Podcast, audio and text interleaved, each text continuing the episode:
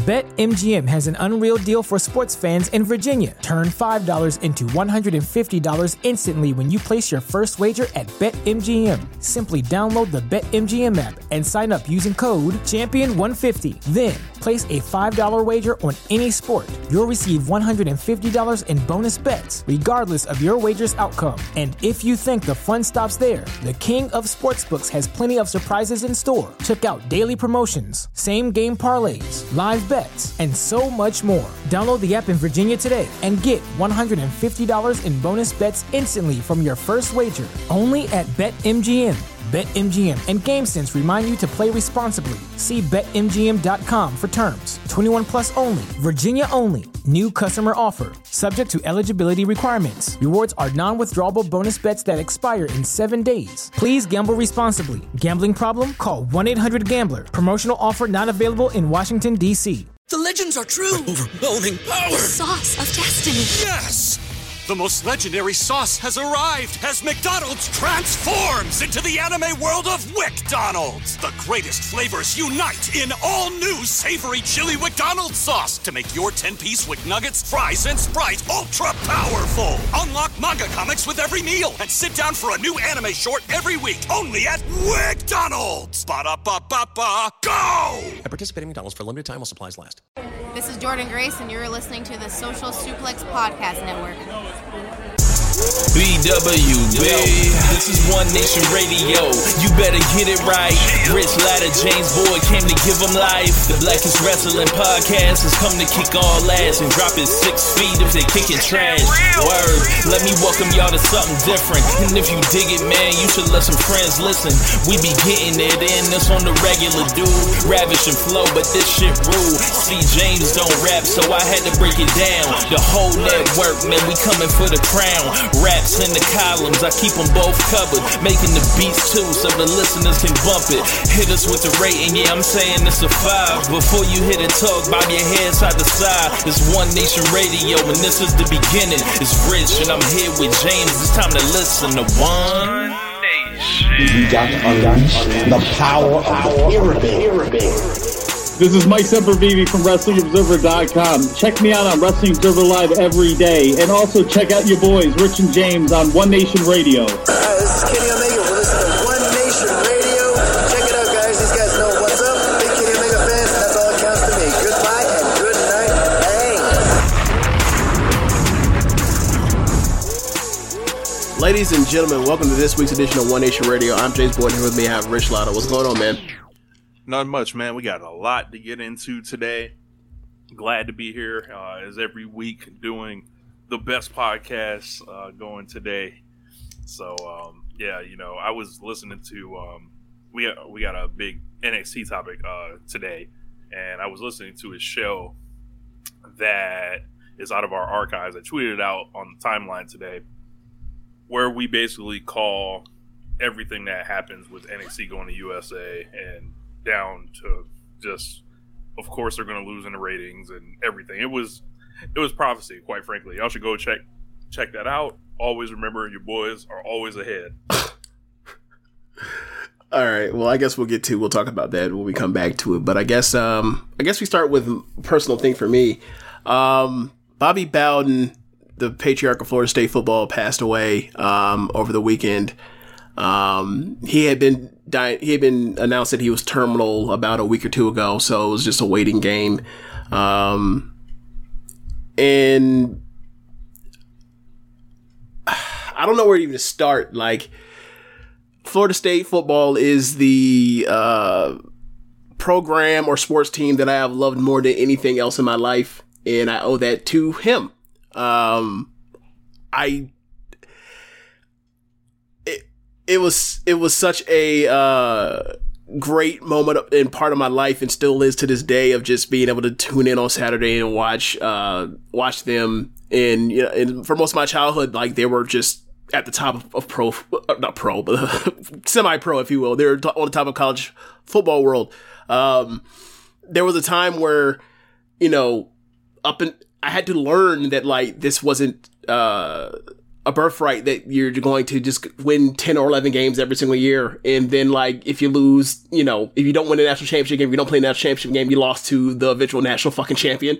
Um, and that was a spoiled life. And, uh, the time from about 2003 until 2013 is when I, I relearned how to recalibrate it. Like, that's not just a guarantee. And like 2013 is a, is a season I just hold dearly that, like, the program got back, got back on top um, and was dominant from, quite frankly, from 2012 to 2014. So, um, I have a, I've recalibrated, adjusted my, my life, uh, to it being at normal standard of it's a very good team that will eventually uh, compete, um, for national championships games. But the time where it's like, there was a time in Florida State, like, where my entire life, like literally from 1987 season to 2000 season, like they finished every poll in AP ranked in the top four or better.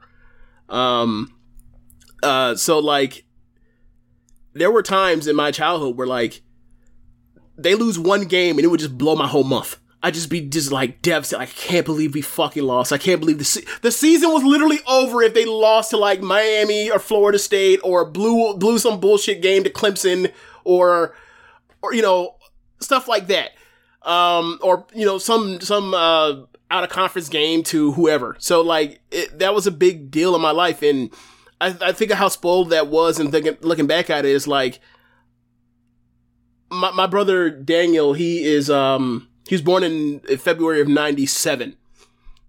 So the month before uh, he was born, you have Florida, Florida State in the Sugar Bowl for the for '96 national championship game. They get Florida State gets their, blow, their doors blown out by Florida after uh, they beat Florida in the uh, regular season game. But that's one that's one de facto national championship game, right? 97, I forgot where we ended up finishing, but 98, they're in the national championship game uh, against in the Fiesta Bowl against Tennessee, and they end up losing by one touchdown in a game where Chris Weinke didn't play because he ended up, I think he had broken ribs. I forget, yeah, something like that.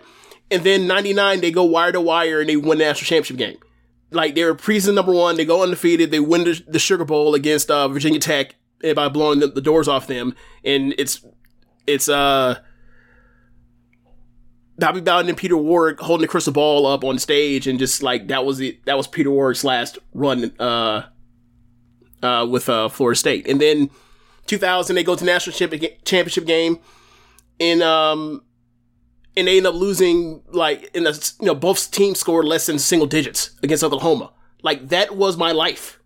That was my that was my you know up until like pre basically like my late childhood up to preteen age. Like like that was my team, and then you know then you have the the losing four five games in four years to Miami and um things changing in the college football landscape to where Florida State's run of success was unsustainable unless they changed and they changed late to it, but eventually they changed. But um, just what he built was just like something that stands stands the test of time because it's never going to be fucking done again. 14 AP top four finishes will never happen. Like the closest you have besides Florida State in that run is seven. Like Clemson on his current run is at six. Mm-hmm. You think Dad was going to go finish in the top four eight more times straight? It it seems very hard to do. Yeah, um, like the best that that Saban ever did was uh four years. Like that's how hard it is, and this is Saban that has won what? How many national championship games? Six, seven? Yeah. At Alabama, like Alabama's been dominant essentially since like 09, It feels like. Yeah, 09 champions uh, lost in 2010, 2011, 2012 champions. That's three right there. Um, won the 05 championship, or the 15 championship. Lost 16 to Clemson. Won 17. Lost 18 to Clemson. 19, uh, LSU won. And then 20, they won. So, yeah, they've won six titles wow. in that run. They never, they didn't, they weren't that sustain like, and they finished seventh in AP poll a bunch of times or worse. So, um, like, there was a thing where like they were the lovable losers, or they were just like they were always contained, they would always be great, and then they eventually they will lose on a field goal or a bad left miss field goal to Miami, and then Miami go the national championship game. And then ninety three they broke through and won. Ninety nine they won they they ran it ran through and won. But that consistent run of like they were always in the hunt. I don't think that, that's never going to be like uh recaptured or re re uh, produced in like the way they got to it. Like the set of the set of circumstances for that to happen was just like, Like, okay, talk about the beginning, like of like the school's origins. oh, okay, well. We talk, okay, so let's talk about where Florida State is right now, and then I'll then I'll double back to explain why what made it so special. In this era of want to in fandom in boosters in big money in um, the fraud of amateurism, uh, the Florida State is far behind a team like or schools like Clemson in the South. Let's say the South particular, right? Clemson, Georgia, Alabama, um, LSU, Florida, uh, roughly Florida. Florida still ahead. Um, the reason why is because Florida State was a school that was originally a all women's college. So you look at generational donors, they don't have that donor base because of sexism and the patriarchy. They don't have the they don't have that contrib- that contributing base until I believe the 60s when they started uh, having men. Um, so from that perspective, you start from there. You started from respect. Then you start from the perspective of he took the job in 76. In 1980, I've looked this up before. In the 80s, Florida had the same population as Michigan, the state of Michigan. Then there was a obvious boom in population that helped contribute to just more players, more population. You're gonna it's gonna be a breeding ground for more players in theory, right? Then you throw in the part where he was one of the first head coaches from the South that didn't give a damn about what the color of the players looked like. Like he's one of the first to say, oh, "I'm at Southern school." Hmm. FAMU, Grambling, Southern, uh, A or um A and T, Carolina A and T, all these Southern schools, they have all these uh all of these uh standout players that go to the NFL, end up making the Hall of Fame. Hey, uh, let me get some of these players to come to our campus. Like they're already coming to Tallahassee, they're already going to FAMU out of Florida. How about they just come literally less was I think it's like um less than a mile is the campus difference from from FAM to Florida State. And that and that changed things. Um, and you know, and a lot of what Schnellenberger and Miami got built up is the same. Is there's a lot of parallel stuff to what Bowden did at Florida State, except it was a harder job because like Miami is an untapped resource. People have no idea what's going on in South Florida, but Bobby has to do the same exact thing, except he's further away, and then he has to rely on getting country boys from South Georgia and South Alabama and from the Panhandle to come in. So, so that build is just like it's just very impressive. And Miami, once it got built up, it, it didn't matter who the damn coach was, whether it was Schnellenberger, whether it was Dickerson, whether it was Jimmy Johnson. The players, the players are right up the street, or right up the interstate, or whatever, a couple miles from campus, and you just get them. Whereas, whereas uh, Jimbo Fisher over the years and, and Bobby, they had to get their asses to go to all around and hover and hover around and get talent. Like Tallahassee's not some uh, football haven, right? Like it's not South Florida, it's not Atlanta, it's not Louisiana or New Orleans, it's not uh, Houston. So uh, to venture out to go into go into Valdosta and below and go get uh, you know players uh, over the years out of Georgia, like that's a thing that doesn't even happen in four state anymore. Like Georgia has shut that down. They're all going to they're all going to uh, Georgia and uh, Alabama. Um, and like even even um, when it was up and running, like the, his idea of like being able to re- recruit nationally because of the brand of the '90s and how big they were, like to be able to go into Louisiana and go get a Warrick Dunn, who became like quite honestly maybe the greatest man that this uh that that pro- that, that program ever produced.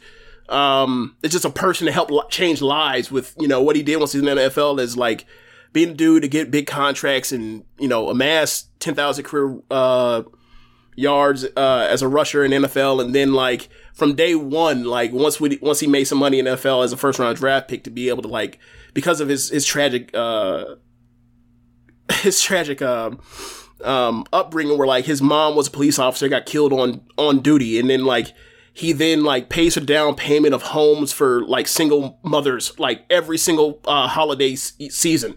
Like that was the thing he did from day one uh once he became a he got drafted by the bucks. So like to have to reach out to do that to go into junior college and go get a Walter Jones to be able to like uh go across the country and go get a Chris Rix even though it didn't turn out that well. But like at that time he was like the top quarterback in the country.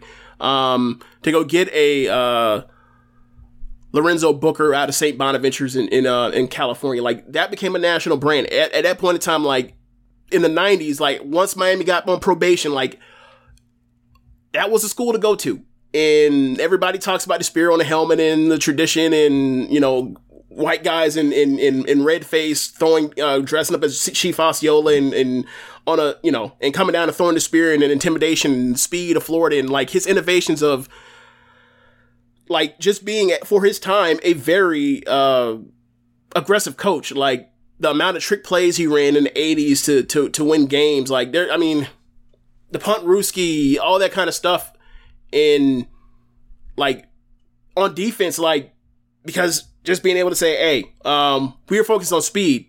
Like power and size is cool. Speed, speed, speed, speed. Be the first to the ball.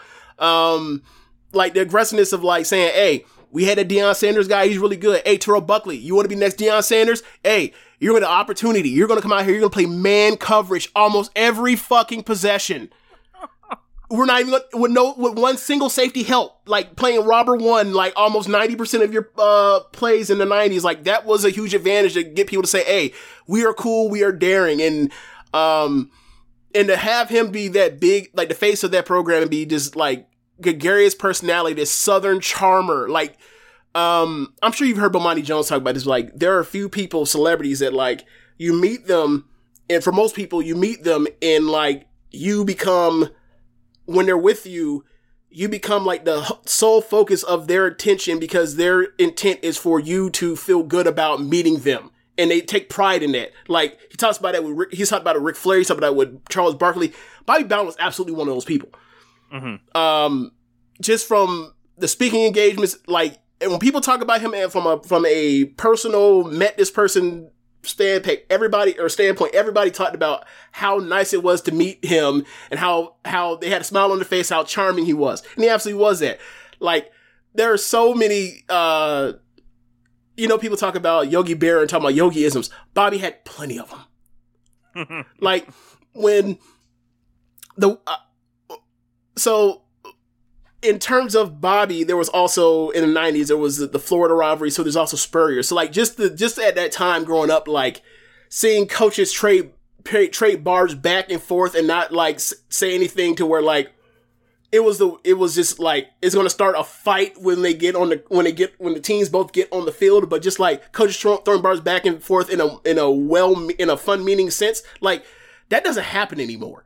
Like Spurrier, Spurrier talking about Free Shoes University, and then Bobby saying like, "Hey man, like I'm just trying to look, I'm trying to find where our players get discounts. I'm trying to get this out too." Like that doesn't happen anymore. You, you that that kind of jokey joke, like these things have become too professionalized to where that could ex- could even exist anymore to get those kind of quotes. So, um, that also goes back to like the the personalities of the coaches, and he was one of those at the forefront of that time to where like that doesn't exist that much anymore. Um, like who would you be say was like the biggest outspoken personality amongst the coaching scene in college football now, Rich? Who would you say? I've got two people in mind. Uh, fucking Orgeron. and- yes, okay, fair and, enough. And fucking Mike Leach. Yes, yes, yes. But like you think of Leach, kinda- Leach has never even gotten a job to even be, you know, like we know Leach from when he was like an assistant, a crazy assistant coach, offensive genius at these small schools where he can have success at limited because he's, you know, because of what he's done and implemented into his system. But like, they're never gonna let him get some some uh I don't know a Texas or a some big job like that. Like, nah. Um, but Orgeron, absolutely. Orgeron's absolutely like, and think of how much fun we had Orgeron two, uh, two years ago. Yeah, just just because he's country and right, like right. Country with the accent, we barely understand what the hell he's saying, but like, but the players love him to death. Um, like back in our day, like back in our day, back when we were kids, like we had like Phil Fulmer, we had uh, Spurrier, we we had Bobby Bowden. And we, we just had a slew of coaches, and then like with the SEC, with like Gene Stallings getting in and out, winning national championship at Alabama, and then getting thrown the fuck out like t- three years later. Like we had we had a bunch of that, but that doesn't really, you know, exist anymore. Like I mean, Saban Saban is just straight laced. Like he gets fired up at times or whatever else about whatever little in, little small injustice he believes happened that day, and he gets pissed off and he moves on. But that's it. Like that's not really much of a personality. They oh he gets, he's angry. Like okay, um, like we, we have fun with Dabo when he loses. yeah, that's true because he talks a lot of cash. He talked a lot of cash, and that's a lot holier than now. Um, and then most a lot of it is at the expense of like what would be the betterment of his players. Like remember a few years ago, and he's like, if the, you know the entitlement is going on, if if if they're gonna start playing players, and you know I might find something else to do. Well, they're paying players now, and I see you still collecting that like eight million dollars you're making. Sit, so shut the fuck up. Take, have a coke and have a coke and a smile. And shut the fuck up. Um, but yeah, man, I'm just I'm just gonna miss him in like the amount of people he put in the league. I mean, I can't I can't even go out saying like he's put Hall of Famers in the league, multiple time Pro Bowlers in the league, first round draft picks in the league, all that. Like I remember, um, there was this graphic about the amount of people Alabama put into the league from like the last like five years or four years, whatever else, and then like. I started looking around, like I know Florida State's had a run like that, and then you look at it, and it's like the exact same thing. Of putting like 22 like first or second round picks in like a three or four year span. Like that run's crazy. And like just to go back to that run that I was talking about, that like that 96 through 99 run, like Randy Moss was supposed to be on those teams.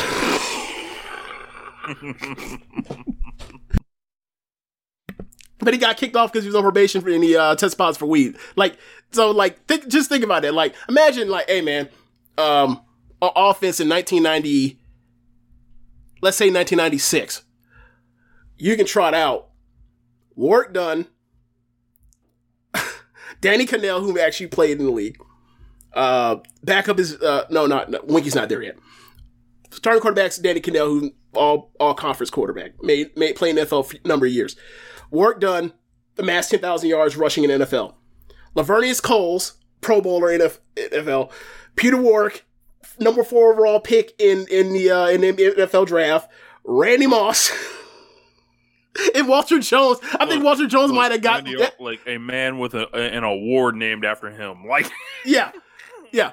So yeah, Randy Moss. That's right. He is the uh, the punt return guy. Yeah, that's right. Uh, so like that is the kind of talent that was walking through Tallahassee at that time, at the peak of when this thing was up and running, and like that was that was uh like great memories of uh of my family and me. Like when I had um my cousin Twan who went there in '95 of just like following through all that. And that was just a great like '99 was her senior year, and you know it was be, like it just be funny to hear like Alex, um, or her her sis, her brother Alex, and and like when they would lose a game on campus, like how down it would be for like because the season was done because they were like, oh well.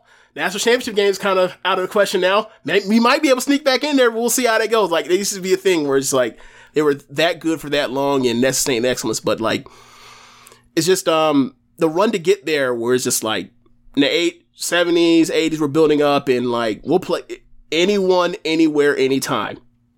You can't do that no more.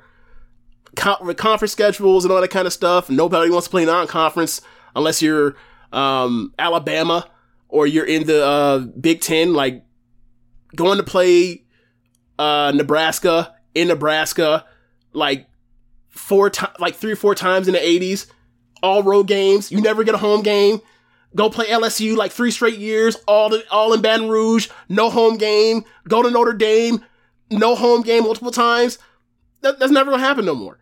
Um, but yeah, like what he built was he built, you know, Miami and Florida State, like the last two powerhouse programs of the last 30 years. Like there might not be anything else that comes to that. Like you want to say Clemson, sure, but Clemson had won a national championship game in like 80 or 81. But like build a football powerhouse, basically you can got it out in the mud. I don't think it's ever gonna happen again, especially with the consolidation that we're having with uh these conferences. Like it's gonna be real hard to do. Labels. Yeah, It's gonna be real hard to do, but um, I think I'd be remiss to say say that like if I didn't say that like the end. Uh, at the end, I was I didn't want him to ever leave the program or be forced out. That ultimately ended up happening. Um, I I figured that I, I thought that if it's something he built from him, himself, that he should be able to walk away whenever he wanted to. Um, they decided otherwise. He he says that he wanted to stick around one more year to get it right before leaving. I don't necessarily believe that now in retrospect, but um, that's what he was saying at the time. Um, they changed over at the right time. Um, in like the end of his life, he was I, and quite frankly, a lot of it was like I thought that like this would be a situation where he was so dedicated for so long that this would be a situation where like he leaves and he dies soon. Like it's one of those things where like I lost my reason to live, and um, luckily that didn't happen. Like his last season, 2009.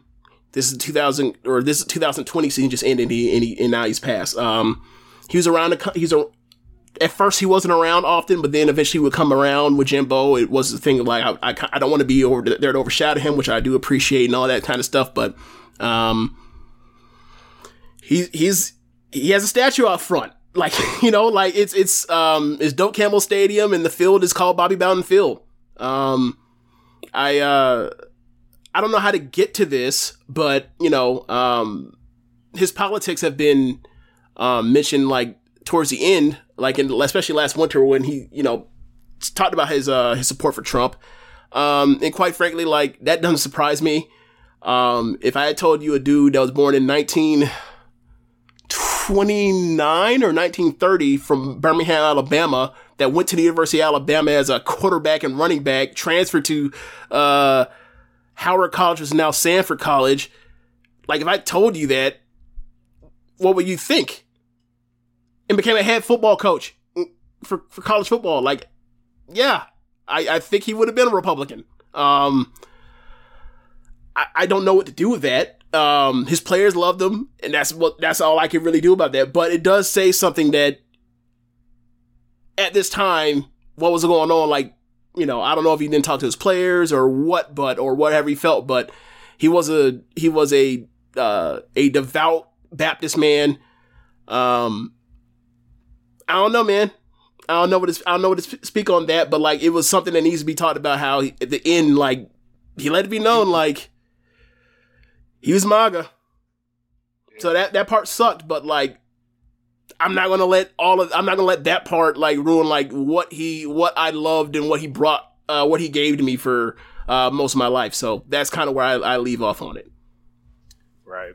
Um, and you know we always talked about it on this show, like life's about trades a lot of the time. It's like sometimes you got to trade something off for either your happiness, your sanity, your whatever. Because it's like it's really hard to live a life where you have a hard line on everything.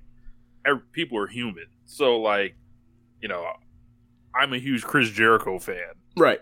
He's obviously been in the news the last like year and a half. Every time I see it, I'm like, fuck. Like, like, but at the end of the day, I'm like, it's Chris fucking Jericho. Like I I don't know what to do with it, and, I, and I'm shocked. And I'm like, you look at his life and you feel like it doesn't make sense, and then you're like, maybe it's not for me to understand. Like yeah. I and you know, life's about trades. It, eh, you know, he may like have, um, you know, he may have something to where we'll take it from him but not everybody else. yeah.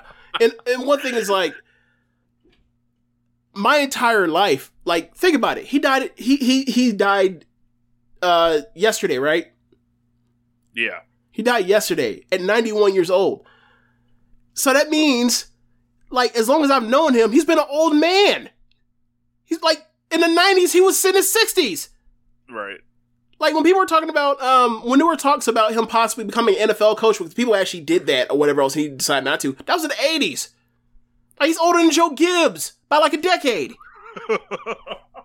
I'm, I'm, supposed to like I'm supposed to like hold it up against an old old white guy from Alabama like that of of you know, like maybe I should, maybe I'm being naive on that. Maybe I should say like, hey, like you were encountering all these black people in your lives. No one ever was able to like explain to you like how this is. But it's like, what's the point? I know what it is. Like this happens for tons of uh, of head football coaches that are most of them are uh, conservative white guys. Yep.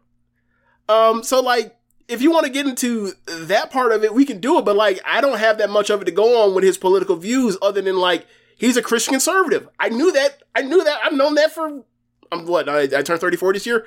I've known that my whole entire life. Mm-hmm. Like, you live here. you live in the South. You live here. Like, there are gonna be trade offs what you deal with to interact with any white people. Any white people. Period. Like, in that's that's um that's a trade off you made with a lot of people to like uh to be able to you know enjoy anything right like there's no such thing as conflict free any version of entertainment um I, I know it sounds like a cop out but it's like I understand that part I can compartmentalize it and say that like hey like that part was a cool I enjoyed the I enjoyed the football though Right. yeah um so yeah, I guess uh, I, where do we go from there? I guess it's time to talk about football stuff, or uh, not football stuff. This isn't a football podcast, my bad. but talk about um other part of the sports world. Yeah. The Olympics wrapped up. So as the Olympics wrapped up, that means one thing: there was in or international basketball that was had before this was all said and done. Now, while we last left or last left this off, I believe we were we had lost to France, right? In Yeah, group we play. lost, we lost the opener in group play. Yeah. Um, we have since won the gold medal. Yes.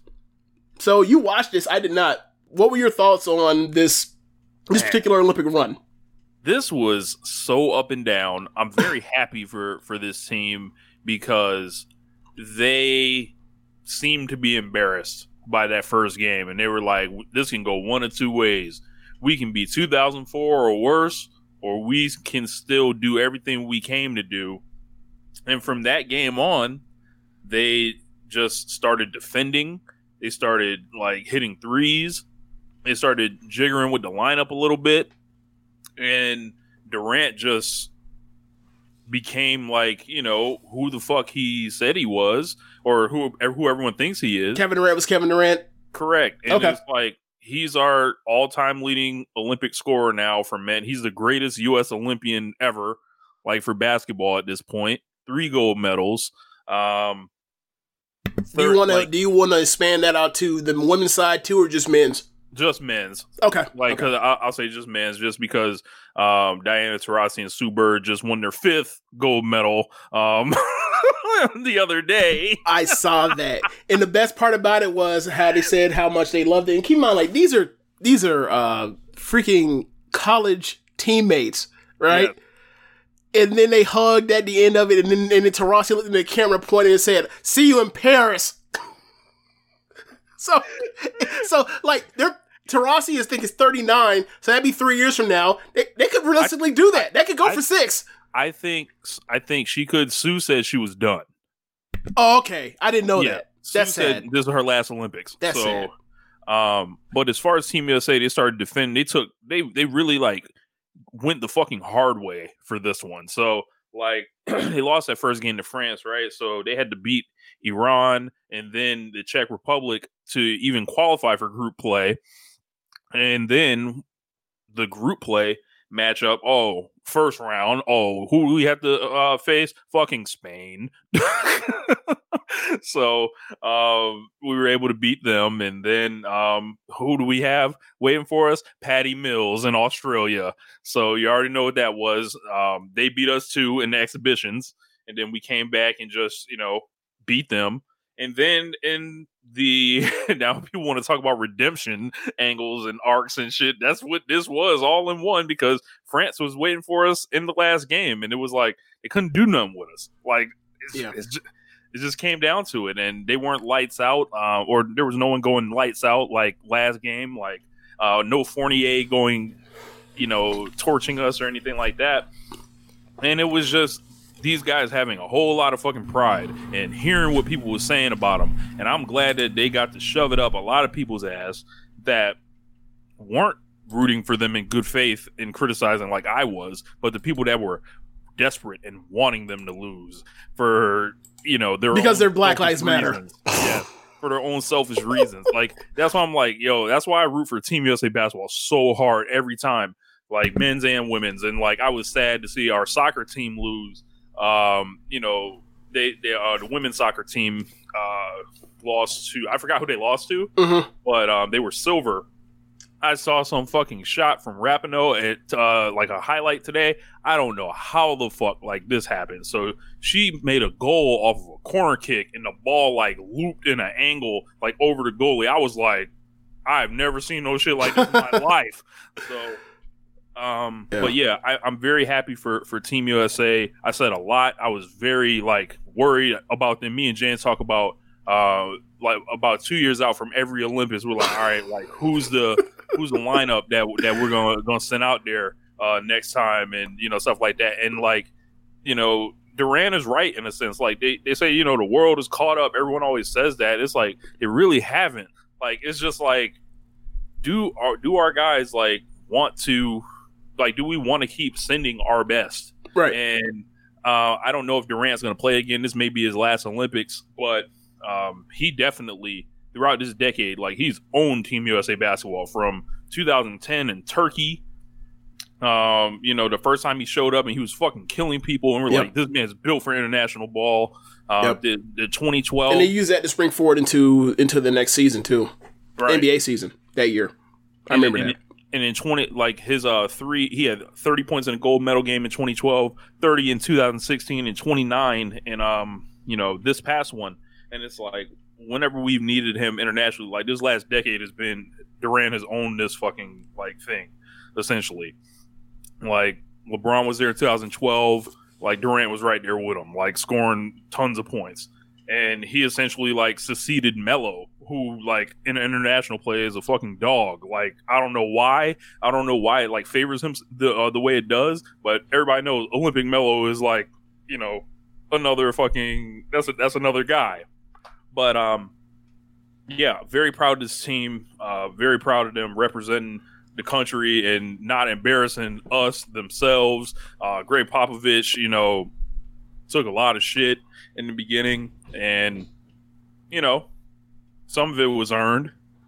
However, um, they they got the gold, and that, that's all we can ask for. And like, it, it took it took a it took a real team effort defensively, and I'm proud that they like they, they committed to it and said, "Fuck it, we ain't come over here to lose," because they could have like tucked their tails, like Yeah. and just just been like, you know what, fuck this, why are we here? Yeah. Easily. Yeah, and um, you know, there's also some reports that there was there, there was a little bit of Dame time in, in Tokyo in the gold medal game. So, uh, got to mention that there was some there was some glimpses of of Dame time. Um, yeah. Uh, I was going to say what was I going to say? Oh yeah, I remember what I was going to say. So, do you think the outcome is different if France, by the skin of their teeth, don't just just eke out Slovenia before the gold medal game?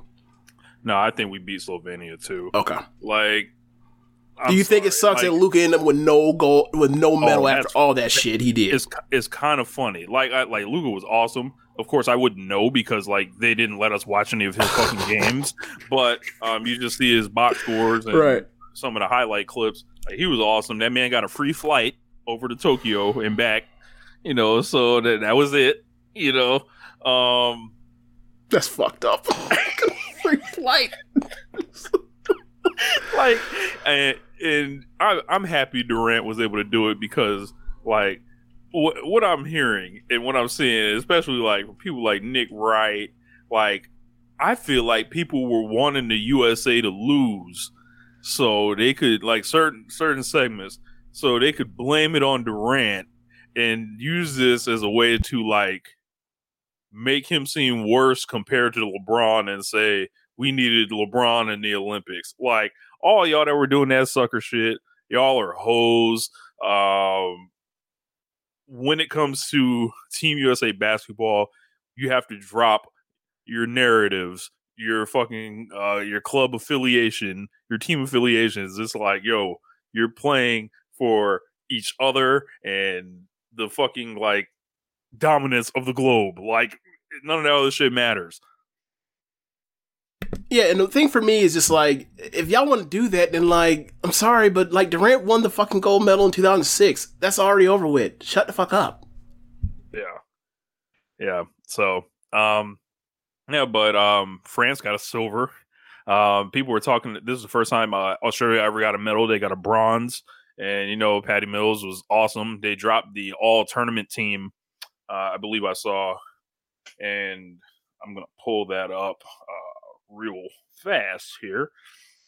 But of course, it was led by Kevin Durant. Um, and then uh, Rudy Gobert was your starter in center. Um, Ricky Rubio, Luka, and Patty Mills. Hmm. Patty Mills. Um, quite unstoppable in international play. Like, yeah. Just wait. Just wait till the finals. It's just gonna be. I, I, they're gonna they're gonna put a Boomers jersey on underneath him. I, I can tell now. Maybe look. Actually, you don't even need that because he's gonna whatever he's gonna be wearing. He's gonna be wearing white and black. So it's So gonna be he- like he, he- wearing a Spurs just like jersey. Spur, yeah. yeah, yeah. So like, look, man, it's the finals. It's against. It's gonna be presumably against LeBron James. I already know how. I've seen this move before. He could have became a Laker. That man said, "Hey, no, no, no, good. I'm good. I, I know I know what I'm here for. I'm here I'm here to make LeBron James life hell three point at a time. oh man, do we need to talk about that? About the two labels thing? Sure. Oh man, the Lakers. And We haven't talked about the Westbrook trade, have we? We haven't.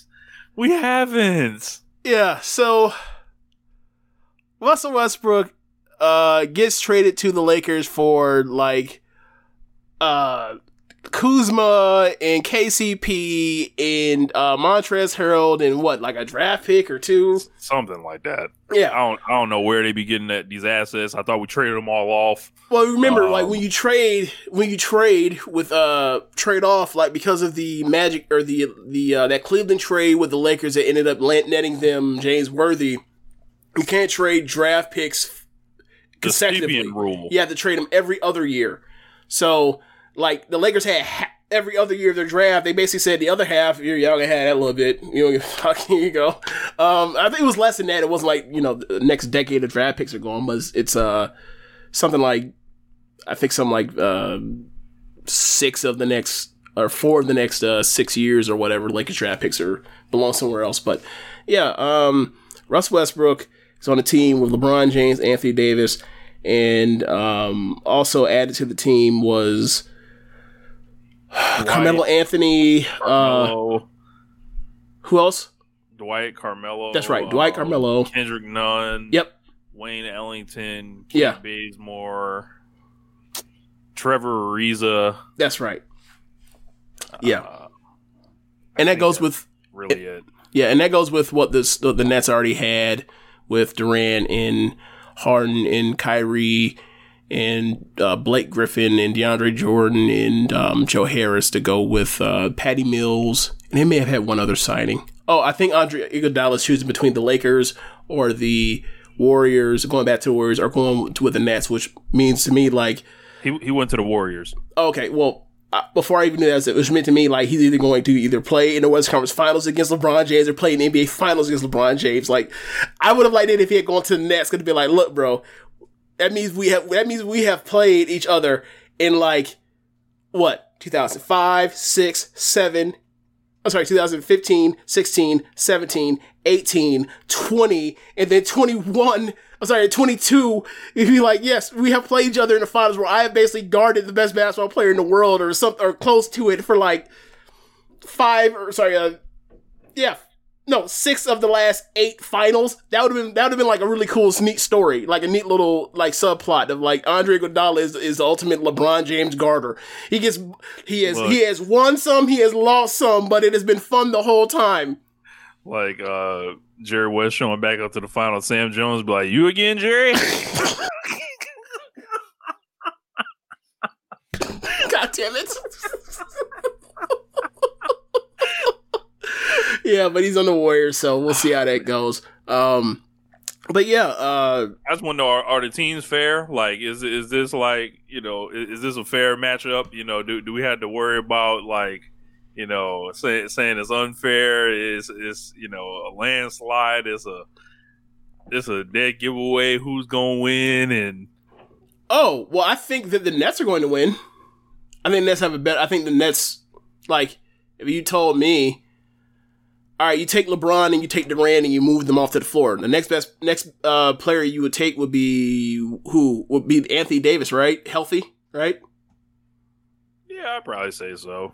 All right, I think in, in the playoffs, I'd rather have James Harden in Kyrie Irving than before Westbrook. But that that comes down to opinion, right? Like, I, if you want to just go down to a simple breakdown, like I think that the Warriors, or sorry, the Warriors, the the Warriors, uh, I think there's a simple breakdown. Like everything comes really easy for the Nets except for playing some defense, right? Like maybe they they lose because of a lack of defense and rebounding, right?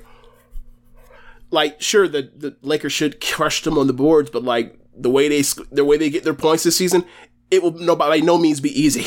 It will it will be none but grit, grind, and hard work. That like uh, do you remember the uh the old um Floyd Mayweather like twenty four seven stuff when he show himself uh working out and stuff, and if his yeah. his team would be like, he'd be like, show me that money, that money, that money motivates me. He's like hard work, dedication, hard work, dedication. It's gonna take a lot of that for Lakers to win this title because I like I this as far as like putting the ball in the basket. The Nets have more easy options to do that than the Lakers do with Westbrook and and uh they don't necessarily have a, a their, their shooting is better than last year, I on paper at least, but I think they have gone from very bad to in the middle of the pack compared to the Nets, who are like they're probably gonna be the best three point shooting team in the entire league, if not in the top five all year long. Like it's just easier. Like you have the easiest bucket to ever live. You have James Harden, one of the greatest scorers of all time. You have Kyrie Irving, one of the greatest scorers at his position of all time.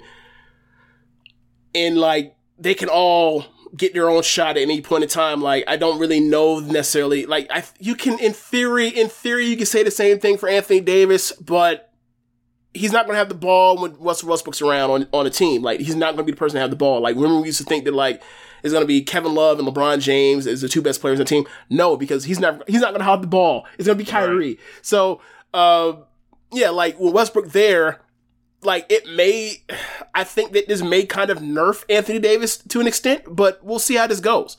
But either way, I think these are the two best teams in the league. If they have decent amount of health, like obviously with the Lakers, like somebody's gonna go down. You don't know who, but somebody's guaranteed to go down given their age. But I think that like we are so old. Like yeah. Well, yeah. when I when I saw those names continue to roll in, like I'm very excited about Russell Westbrook fin- finally becoming a Laker. Like I feel like that man spiritually should have been a Laker for a long time. like I've been waiting for him to come home, so very happy about that. But um, I saw all those names keep rolling in. I saw Trevor Ariza. I was like, bro, he's, he's been, been watching 2018. Yes. Yeah. I was like, what is this? And I'm just like, is LeBron the GM trying to do like you know trying to just have all all his his peer group around like like what is this? Like um excited to see Carmelo as a Laker kind of um I think he might have some juice offensively. Like let me phrase that. I know he'll have some juice offensively. Well, I just I just wonder if um I wonder what his dedication is to the defensive end of the floor. Like I think offensively, the best lineup they can run out there would be like some version of like Westbrook. I don't even know, but like, I'm, I'm like basically like a front court of like Le, of Anthony Davis at center, LeBron at four, or Carmelo at three, Westbrook at point guard, whoever the hell is Wes Matthews still on the team, right? Wes Matthews or Wayne Ellington. Yeah, so West, Wester Wayne uh, as a shooting guard, like that'd be like the best offensive lineup you can come up with as far as like shooting, spacing, whatever else. Is, in, in, you still got Marc Gasol as well. Yeah, like he uh, he'll, he'll he's like he'll be platooning with for minutes with um Dwight with Dwight, right? Like that'll be offensive defensive uh, uh, situation, right? If you need one more of either or the other, you that's what you go with. Got Hall of Famers coming off the bench like the Celtics in the sixties. Oh my god. I don't think this. I don't think this is '86 Walton, but okay if you say got, so. three Hall of Famers coming off. I don't think this is. I do not think this is '86 Walton, but if you say so, sure. you know. yeah, um, kind of, kind of excited about it. Uh, it's, it's only two labels in the league, like you know, That's what it seems like. Yeah. further notice. Like, you know, we got our good competitive uh, playoffs last year. It seems like so. Um, super teams back with a vengeance. Klutch versus Roc Nation. Yep, and you see it. It done set up and play it out like we've been talking about for years. This is not Lakers versus Nets. That that is on on the Well- floor. That's only what your your layman, your casual sees. But you know, between you and I, we know. Well, the thing for me is like, it's less enjoyable for me because, like, when they meet up, they're gonna bring up this Westbrook Durant plot line, and I'm like, I don't want to. I don't care. That shit is whack, bro. Like, it's oh, like that shit's dead. With like Durant left, Durant like wanted to play better basketball. He went and he did that. Like the Westbrook part, proofs in the pudding. Like he's great for for to be on the regular season. He tries hard. You get him into a postseason situation. He plays so hard. He empties the tank, and then like there's nothing else for him in, in crunch time because he's emptied the tank. Like maybe he's better in the in crunch or in crunch time situation now that like he doesn't have to put all. In theory, he doesn't put all place all that upon him. But we never seen him not do that. So he might even even with Kevin Durant, he never like chilled in that particular spot. So like maybe we'll see if he can mature enough to say, like, I gotta have something for these fourth quarters and like I'm older and I got LeBron who's better at a lot of this than me. So we'll see how this goes. Like, but I think that like they're going in the finals and like I like in the regular season, I'd much rather have Russ Westbrook than, uh than Kyrie Irving. In the postseason, I'd much rather have Kyrie Irving than Russ Westbrook. So and I think that's I think that's how it's gonna play out. And like I don't think a lot of people like really think of it in those terms, but like I think that's what ultimately what is a lot of this is gonna come down to is like is it really gonna be it needs to be like talked about between Westbrook and Kyrie and people are gonna be so concerned about Durant and LeBron and Durant and Westbrook and I'm just like I don't really find that to be all that entertaining, but because it's, it's so old. But whatever, we'll we'll see how this goes, and we'll see how they play. And we're gonna see like, who's we're gonna see who's triple doubles count this year. You know, uh, I've been seeing Russ get called a stat patter for for years and years and years, and I'm like, well, what about this fucking guy? Like the guy that did less in theory. yeah.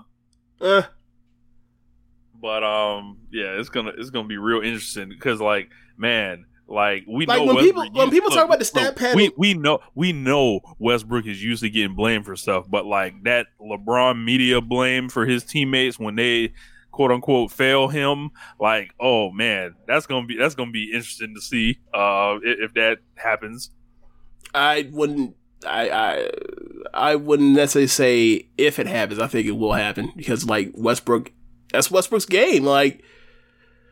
I think the best game I think I've ever seen Westbrook play was that game four of the 2012 finals where he like sets the record for most baskets made in a finals game. And then like at the end, he like throws up on his, on, he spits up on his jersey and like coughs up the game at the end. Like, there's some there's just something that happens with him where like crunch time situations in the playoffs or whatever else it just it just doesn't for whatever reason doesn't manifest and like I think a lot of it is if I was going to actually make the intangible reason for why this stuff happens tangible I think a lot of it is he plays so hard he doesn't demonstrate himself to be tired in the traditional way that other people get tired where you see like Giannis exhausted you see LeBron exhausted you see Durant exhausted you see that dude standing up straight breathing fine but like his play his play just like tails off in crunch time at times these playoff games. I think that's the I think that's the tell for him.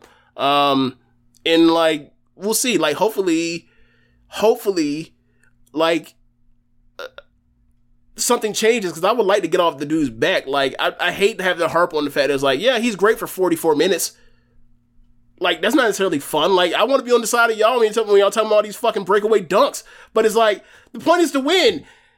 Like so like for me, I, that's, I would I would like to see that change. Like I would like quite frankly like to see like a really good finals where I'm not saying like yeah one team lost because one person just like went rogue and like that's what this finals could set to be is like Kyrie Irving can go rogue can go rogue Westbrook go rogue. So it's like I hopefully like I want to do that one of these. I hope both teams play well.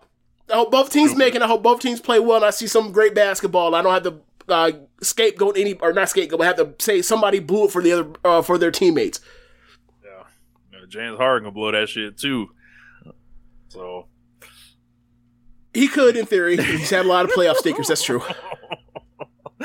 um yeah, but yeah. So um Time for basketball. Or I keep saying basketball. Time for actual is- uh, fake fight. No, it's not. It's Dipset versus the LOX. Oh shit! It's more, it's, it's more pop cultural shit.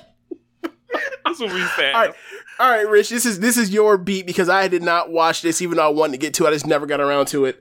Man. Um, so it's, it's your turn. It's your time. So Dipset versus the LOX. Man, this was a demolition. Um wow. And you know, just just thinking about who you think is gonna win ahead of time. I'm like, oh, all right, I, I think I'll take Dipset, whatever. That's what I thought off off. You know, just thinking about it, is thinking like, all right, well, I think that this is you know versus more or less popularity contest, and I think that Dipset has you know done more as far as making you know hot records people remember. Then I forgot that Jadakiss in, in these versus things is different and has all the timing, the responses, the rebuttals, and quite frankly, they had the streets. And like they were forcing Dipset out of their comfort zone. Like when Jadakiss basically saying, Y'all niggas ain't no real MCs.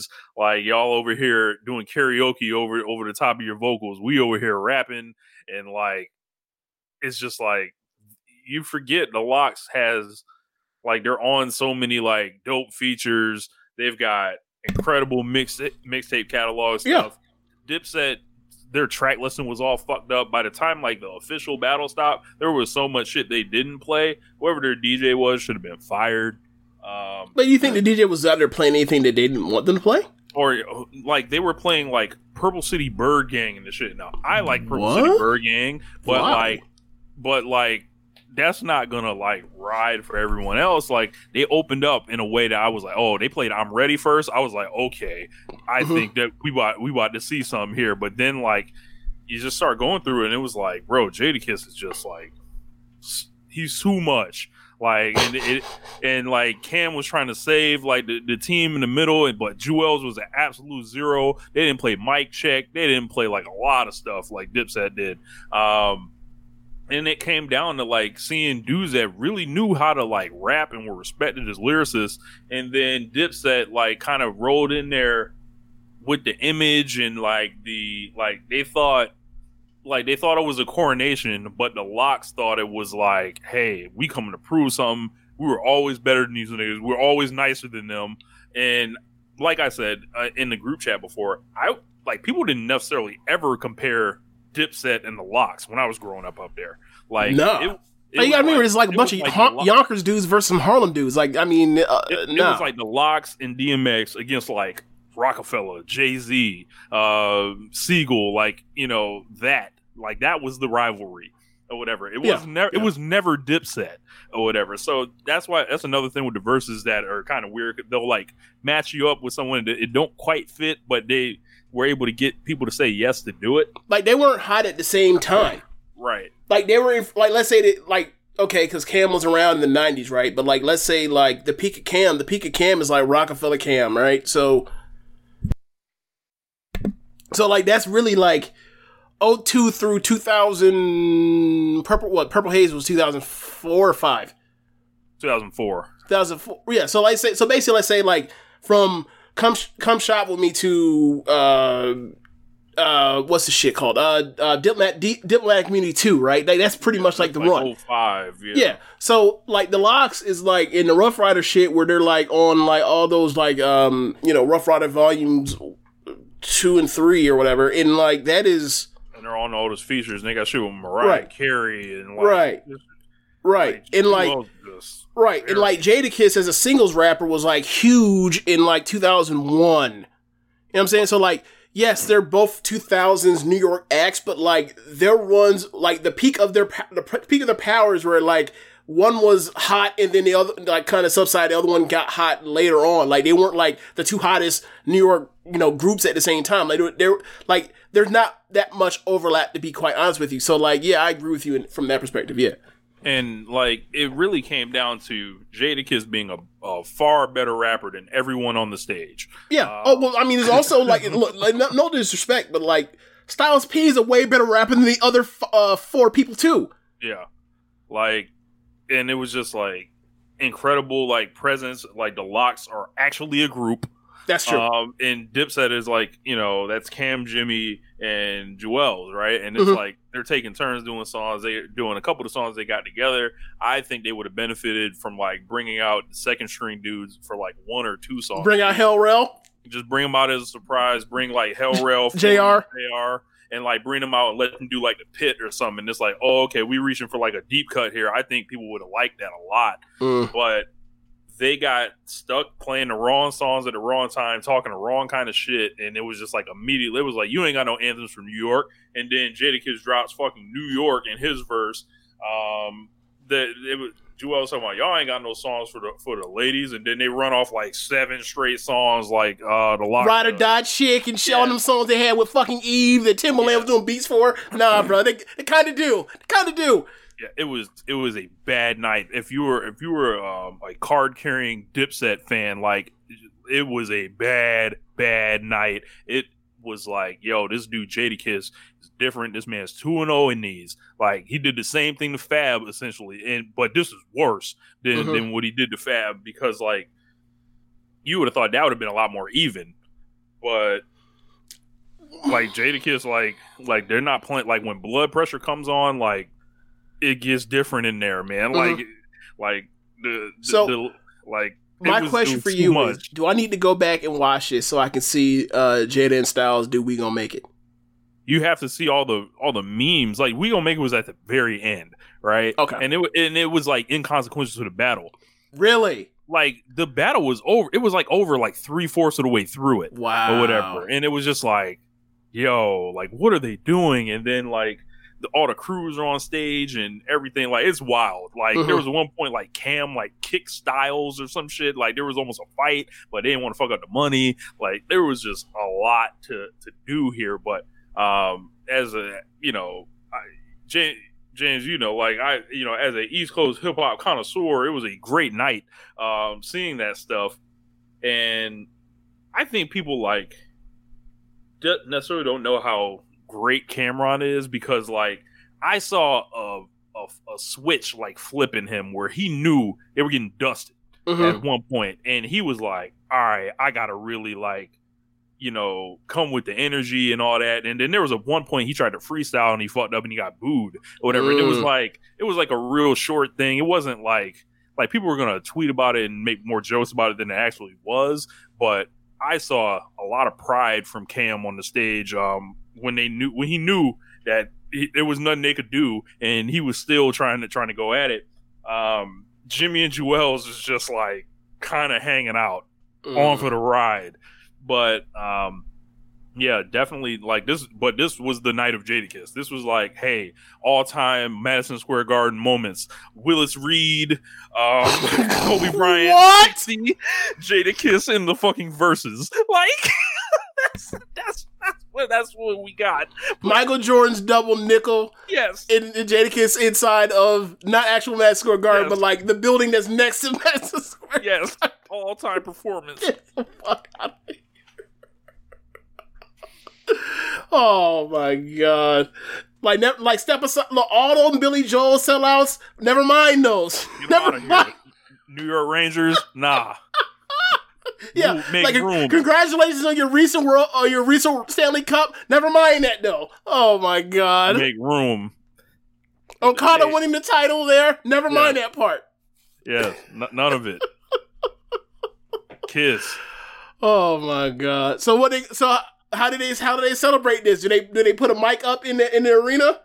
Um, I so what they do like uh, he took a picture in the locker room where he like put his jacket up high. You remember that Kobe um picture uh after the second title in the locker room where he's alone and he has the fucking trophy and the, the big jacket and the hat on. Yeah, yeah, yeah, like the big, like the black jacket with a bunch of crazy colors on it.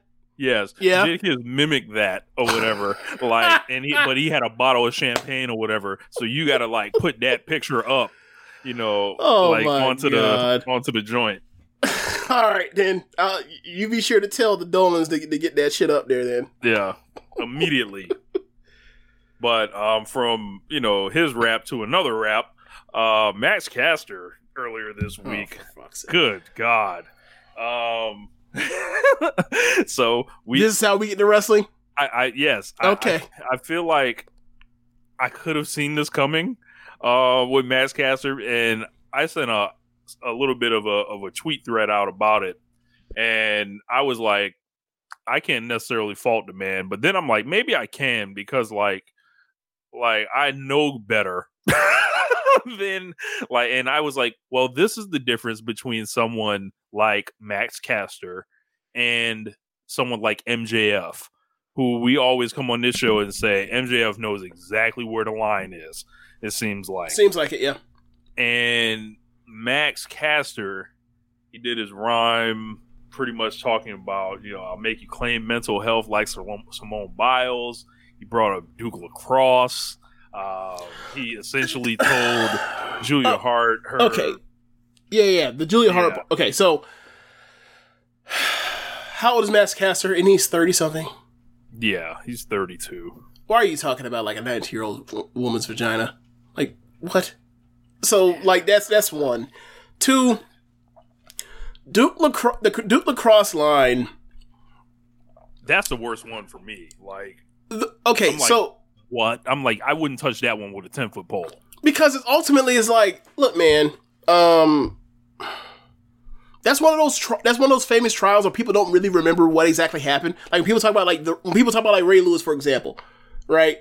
Like when people are like, oh, he Ray Lewis is a murderer. No, he snitched on the murderers. But like when people talk about Duke, I was like, nah, like they were assholes, but they absolutely did not rape that woman. Um, and the DA also fumbled, or not fumbled, but like prosecuted people that were not at the time. Didn't like that was not something that normally gets charged, but because Duke Lacrosse, that team had a reputation for all those years of being, you know, those assholes like that. You know, once you throw in, you know, a bunch of of a bunch of entitled white guys, second generation rich motherfuckers from out of town that come into come into Durham and they rape a, they rape a black woman. Like that's going to be a story. Like that didn't happen though. Like so, people think, but people only remember the case or the the, Right, the, the case. They don't remember the trial. They don't remember none of that. So people think of like, oh, they're making a story about the fact that he got like, but no, but he knows that people know don't remember that part. So like, mm-hmm. so like you can't even say like, well, you know, he can't even play like plausible deniability because that's one of those cases where everybody everybody remembers what like the start, not the end. So mm-hmm. yeah, like he shouldn't have brought that shit up. The Simone Biles thing, the Simone Biles thing is ignorance because like, and I was ignorant to this too. Like until that weekend where she came out, and was like, I don't have some mental ang- I have mental anxiety, but it's not because of like I'm weak minded. It's because like there's a because of doing I have an gymnastics. ailment. Like, Yeah, like it's like I'm dizzy. It's basically like saying I'm dizzy and I can control being dizzy. It's like okay, that's not the same thing. Like this isn't something like clearly like his her equilibrium's fucked up from doing so many twists that she can't perform her thing without like possibly landing on her neck. So it's like. All right, you wouldn't have somebody go out there and do the fucking vault when they were drunk, would you? So why would you have her do this? Like, of course not. So mm-hmm. this isn't mental. That's it's mental health, but it's a different kind of mental health. Like there's a, there's chemical imbalance in her brain that's like literally making shit her equilibrium fucked up. So like that's not that's not even the same thing. So all of that stuff is like, hey, bro, maybe you shouldn't say any of these three things. Maybe you should just like come up with something else. So yeah, like he shouldn't have said that shit. Like as far as people saying he should be fired, if that's what you, if that's how you feel, I, I I'm not gonna disagree with you, but I don't look at it the same way, and, I, and I'll leave it at that. I have a difference of opinion on that. I think that, um. I think that like given what we've done in AEW people have fucked up, whether it was like Excalibur or or it was um Sammy Guevara or something came up that showing past where they fucked up, send their ass off to sensitivity training and bring it back. If they fuck up again, we have a different conversation. But um, I don't think that that justifies he should be off TV and and banished from uh major American professional wrestling. I don't necessarily. Yeah. I, I don't. I don't necessarily agree with that. I don't think many people have made those calls. That's the kind of the out the fringe. But people are like, "Hey, bro, that's fucked up that you said this stuff." And also, like, how come this wasn't edited? I, so I think Right. that's I think that's the main thing is like one, he should have said none of this shit, and two, it should have been edited like off. nobody watched the show like before you put it up like like uh apparently like tony khan said he's gonna take over the editing of the program after he was working on something else at the time during the thing but i'm like man that's convenient um It is, but this is what I will say, right? i'm like there's no one else that like and, and that sucks now because now he's adding like yo like this is a busy fucking guy From my Like, perspective, from my perspective, him having to, to feel the, the need to do that, that's enough. That's enough for Max Cass to be fired if need be. mhm. Like, wait a second. So you mean to tell me we have we? I'm not gonna say we from the perspective of that company. Let's let's take it from a fan, fan, perspective. Let's take it from the perspective of that company. We got wrestlers that are doing multiple jobs all around this bitch. We got people, you know, coming in, flying in, flying back out, all that kind of stuff. A million things going on. Like we and people are giving you trust to not fuck it up for everybody else. especially like the road they're on right now. Like, like any like the higher profile the company gets, it only takes a little bit to fuck it up. Right. So from my perspective, it's like, hey man, everybody's out here doing their part. Don't fuck this up for everybody else. So like when to- so for me, it's like when Tony Khan has to, or whatever. Like Tony Khan has all these things he has to do. Now he has to add. I have to edit in in in censor if need be the fucking uh dark show match or dark dark matches. It's like literal dark matches that aren't on TV on cable. They're going to be on YouTube. If he has to edit the YouTube show, it's like, hey, bro, that's enough for, for him to be fired if, if, it, if it came down to it. Just from the part where it's like, you're adding onto the boss's job. You know how many people get fired for that in regular day life for making uh, their boss's jobs harder? Just, just, just, I don't mean like he should be fired for things he said. Just like you made your job, your boss's job, even harder when you work for him. Now he has to do work for you. That what? Yeah, Yeah. So, you know, but nobody's talking about him being fired from that perspective. So I'm leaving that alone. But like, yeah. So whatever. I, I just think like he, he I don't know if there's an actual doghouse in AEW. I don't think this ever exists for anybody yet. I think they kind of like leave people alone even get to that point, kind of like when you know Eva Lise is no longer with us. Uh, so with us, like I'm part of the team, like with AEW. Uh, so like yeah, I, I think that like I think he needs to chill out for whatever for whatever it's worth. Like if you want to do if you want to do that gimmick where you when you're a insult rapper and you and, you out here looking like just shit compared to the death row or death row to hit row, then like maybe he felt pressure. He has to say more edgy stuff because he's out here getting out rapped on a weekly basis. I don't know, but like speaking, this can't doing that, continue. like, He's gonna have to evolve or do his thing and be okay, content with getting aired out by uh, by getting or getting out getting flamed by um hit row every week. Like I think he um because like I've dabbled in like the shock jock rapping like you know when I was younger and all that like ten. Oh, years I know. younger. So Quite like, aware. You know, you know. So I'm like, man, I can't really condemn this dude, but then like he's 32, so it's like, And you were doing the you in your early and mid twenties. yeah. So I'm like, and he does the thing every week with TMZ that's been set up, and he What's that? he he has this thing, this weekly TMZ segment where he wraps up the week like in a rap. Like I think Mark Ah. set it up for him or whatever. But um, So it's like skills except for the, except it's weekly instead of a year. yeah. Okay. So um, and, and you know it's pretty all right. But like I see Max Caster's style, and I like you know him as the rapper or whatever. But I'm like, whoa, and I I kind of on Twitter explained exactly what he's doing. Like I'm like he's waking up, he's he's surveying the landscape of like the outrage, the right wing outrage, and then he's flipping it into jokes. Like like and the stuff that like they fuck with a lot of the times can get you fucking tripped up out here, buddy. You yeah. have to Maybe maybe stop like parroting like culture war talking points. Maybe maybe just maybe stop doing that. Yeah, like there's a lot you can say when it when it comes to dissing somebody in a rap. Like in an eight bar rap, how can you fuck up that much? Like you have twenty seconds. That's how long an eight bar rap is. Depending 20 on the beat, yeah. Depending on the beat, yeah. bro. Like there's 20 seconds, and he's got the same beat every time, Right. So he doesn't have Yo, to like yo, yo, go, yeah, yeah. He's got the same beat every time, so it's like don't blow it for yourself. Don't blow it for um, Anthony Bowens. Don't blow it for the company. Yeah. Hey Don't Dustin. Hey. Dustin. Hey Dustin.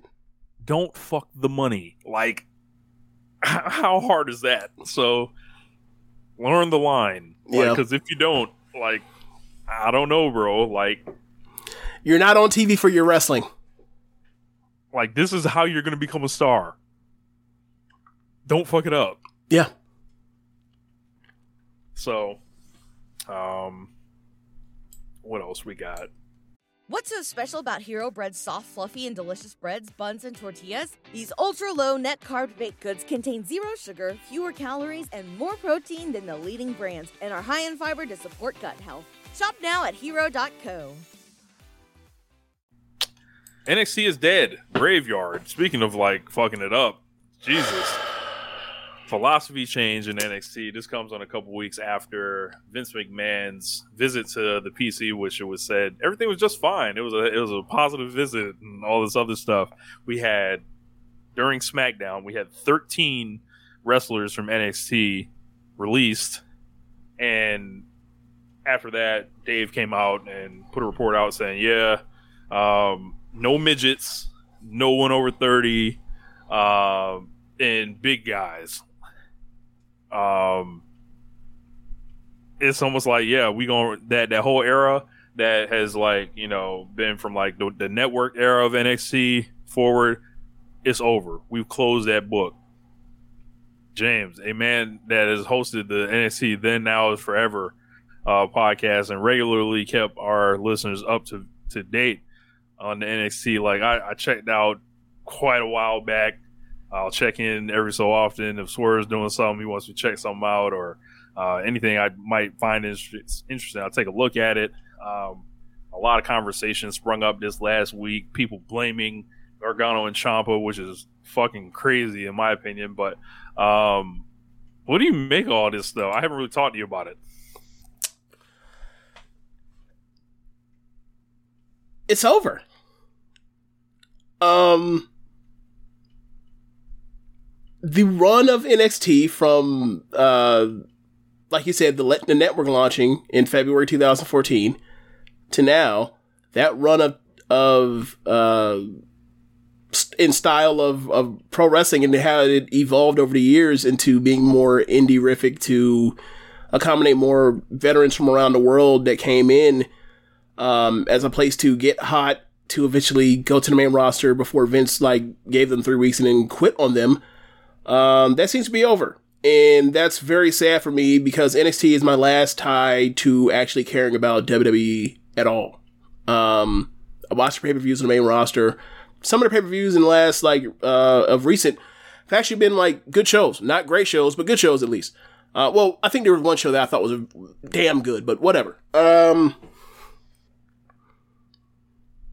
watching them week to week is not an event. It is not something that you need to watch this week and then um unless it's something that's being built like a like a big show like a uh New Year's Eve or Halloween Havoc two title matches on one week there's not a need to watch this show on a weekly basis like it used to be um and that's unfortunate uh, but it is in line with what we thought was going to happen to NXT as it moved to USA, as Vince gave more notes to change the show to make it be able to have mass appeal to be able to beat AEW or Dynamite. And the more the notes have, the more they've listened to the notes, the worse they've done.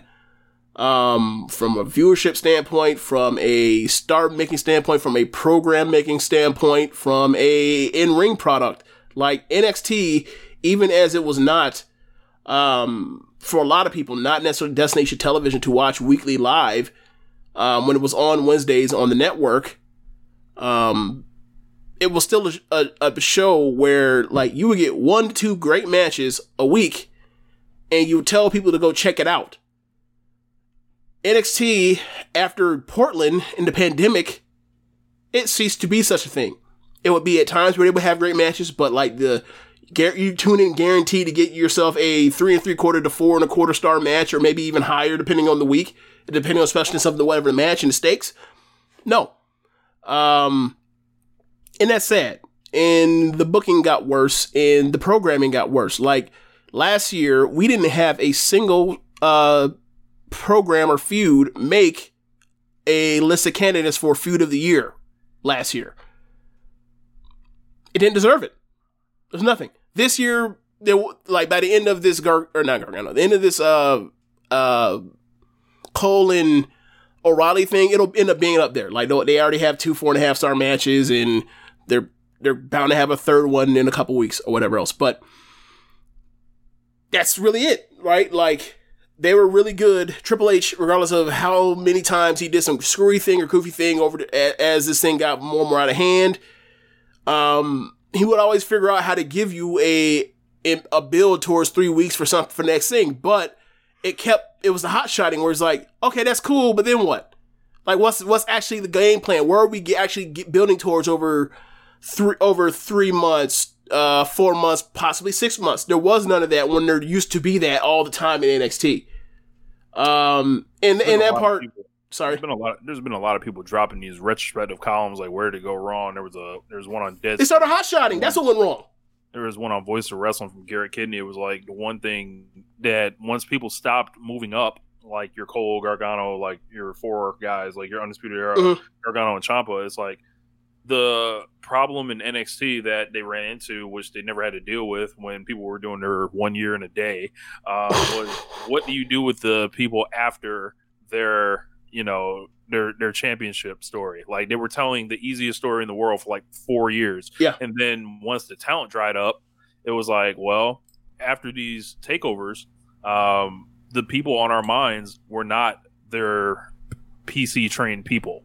Like that, it was never that. And it was always like, yo, they just kick the shit out of the main roster. Like they, bro, they regularly kicked the shit out of the main roster. Like, how many WrestleManias? How many SummerSlams? Like, have they run them the fuck out the building? I think there has been one time where they have ran on the same week where uh where the main roster had the better show, and that would be the Royal Rumble 2018, and that's because of what we thought it meant for Asuka and Nakamura in those two Royal Rumbles. And like it wasn't because they outworked them, like it's a fucking Royal Rumble. and they they never had to keep a star hot after For they long. lost the title. Right. And they had like for me when NXT started changing like the the crystallization of what I was talking about. Like there was a while I was trying to put it into words where I just was like, "Hey, it's a scam," but like I could never like finger point something. It was like, all right, once we get that, you know, we're watching all that terrible TV in late 2018 with Baron Corbin running Raw into the fucking like muck. Um, And they- Rollins and Ambrose having one of the worst feuds ever. Yes. And then they're like, all right, the answer is fucking Lacey Evans, Lars, EC3, Nikki Cross, and Heavy Machinery. And I'm like, you think what? Huh? The, all these people that like don't even have fucking takeover matches? Like like what is going on here? And then they were creating something in NXT that had no purpose for the like they were not quote unquote preparing people for the main roster. Now, the main roster is fucked up, right? So like it's like, all right, we'd almost rather them just be what they were. But it was always gonna end this way because like Vince is the one in charge. Like Hunter doesn't run the main show. So like for me, kinda, it's like, well, at least it all can suck. Like we don't have to like like pretend anymore like that these people have hope going forward. And it's like i can just pretty much say okay it's all one vision now. Like one vision of whether it's trash or not. Like it's one vision of trash. Like there's not like this place where these people get stagnated and we're just like waiting for them to, to get picked off or their contract to start coming up. And all that stuff is happening too now. All these contracts are coming up from all these people that have signed on top of all these cuts they're making. And we always wondered about that too. I'm like, well, they got to get such and such on the main roster because they only have a year left, like on their deal and stuff like that. And this stuff is like crystallizing and happening even more now. So I don't know, man. Like it's uh like I have friends that obviously that work in NXT, and it's like, man, I hope that I hope that he's okay, and you know, even even if he's quote unquote not okay in WWE, he'll be in. Um, it's just like they Vince Man like when the chips are down, he's always going to revert to his old self. We need big guys. We need stiffs. Like it's going to be a bunch of Mason Ryan, Babatunde motherfuckers in there, and I'm like, that totally doesn't excite me. They don't understand it. CM Punk and Daniel Bryan getting over and becoming like the enduring stars they were officially broke them because like they saw that shit and they're like, we never really wanted to do that shit anyway. So now that all that shit's over, quote unquote, and we lost, and this is also like a response to losing to AEW, and it's like I'm just gonna do the whole thing my way. Like Hunter's rapidly losing power. I wouldn't be shocked like one day that he doesn't work for WWE. Hmm. Never really thought it would go that far. Um, what what I will say is like the fact that they had two different visions. The fact that they had two different visions doesn't really bother me because like one person has a has a closer idea to what the fuck is going on than the other. And just because mm-hmm. the one that has a better idea what the fuck is going on is the one that's basically uh, with the kids and the one and the old man is on top fucking up um, everything, like I don't necessarily I don't necessarily like think that like we should all just I, I as a wrestling fan should watch all the wrestling or all the all that talent get spoiled because one guy is out of his fucking mind and one person has more of a clue. Now, from from from I think the thing for me is um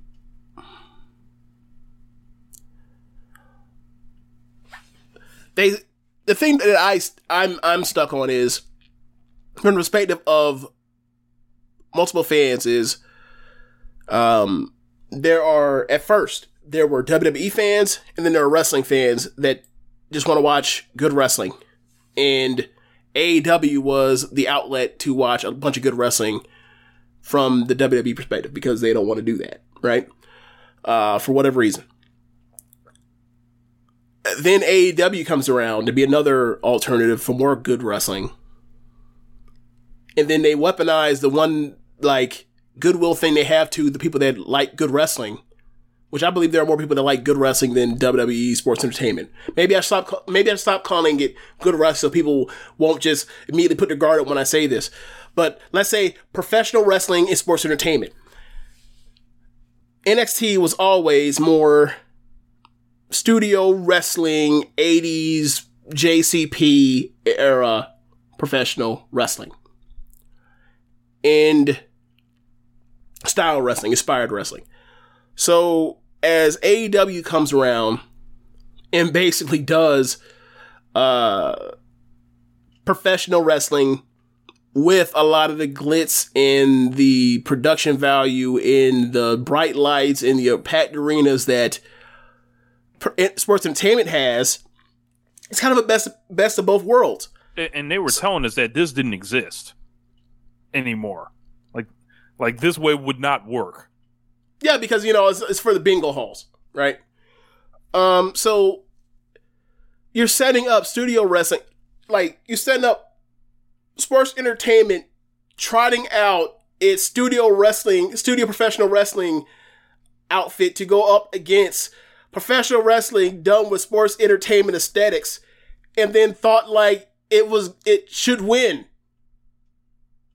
what? Like, uh, you talked about how you had listened back to a 2000, like a, I think it was like a summer or fall 2019 episode of One Issue Radio. We, we both predicted like AW was going to be unbothered by NXT coming in, right? Yeah. And it was like, why are y'all surprised that this lost? Of course it was going to lose. and you know what I'm saying? It's like, It'd be like getting upset at Boise State for not like beating Oklahoma like all the time. Right. Like it happened one time doesn't mean it's supposed to happen all the time.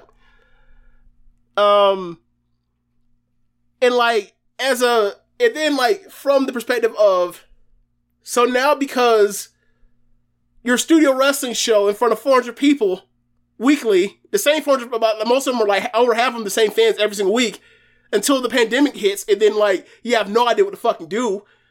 It's like uh, the pandemic was the great equalizer because like it took the crowd the quote unquote cheating from AEW that they got to go to different arenas and everything like that. It was like, all right, we're gonna put it in the same place, and then I think one show came came apart and one got tighter almost. Absolutely. Like NXT did not have these problems until until the pandemic came around.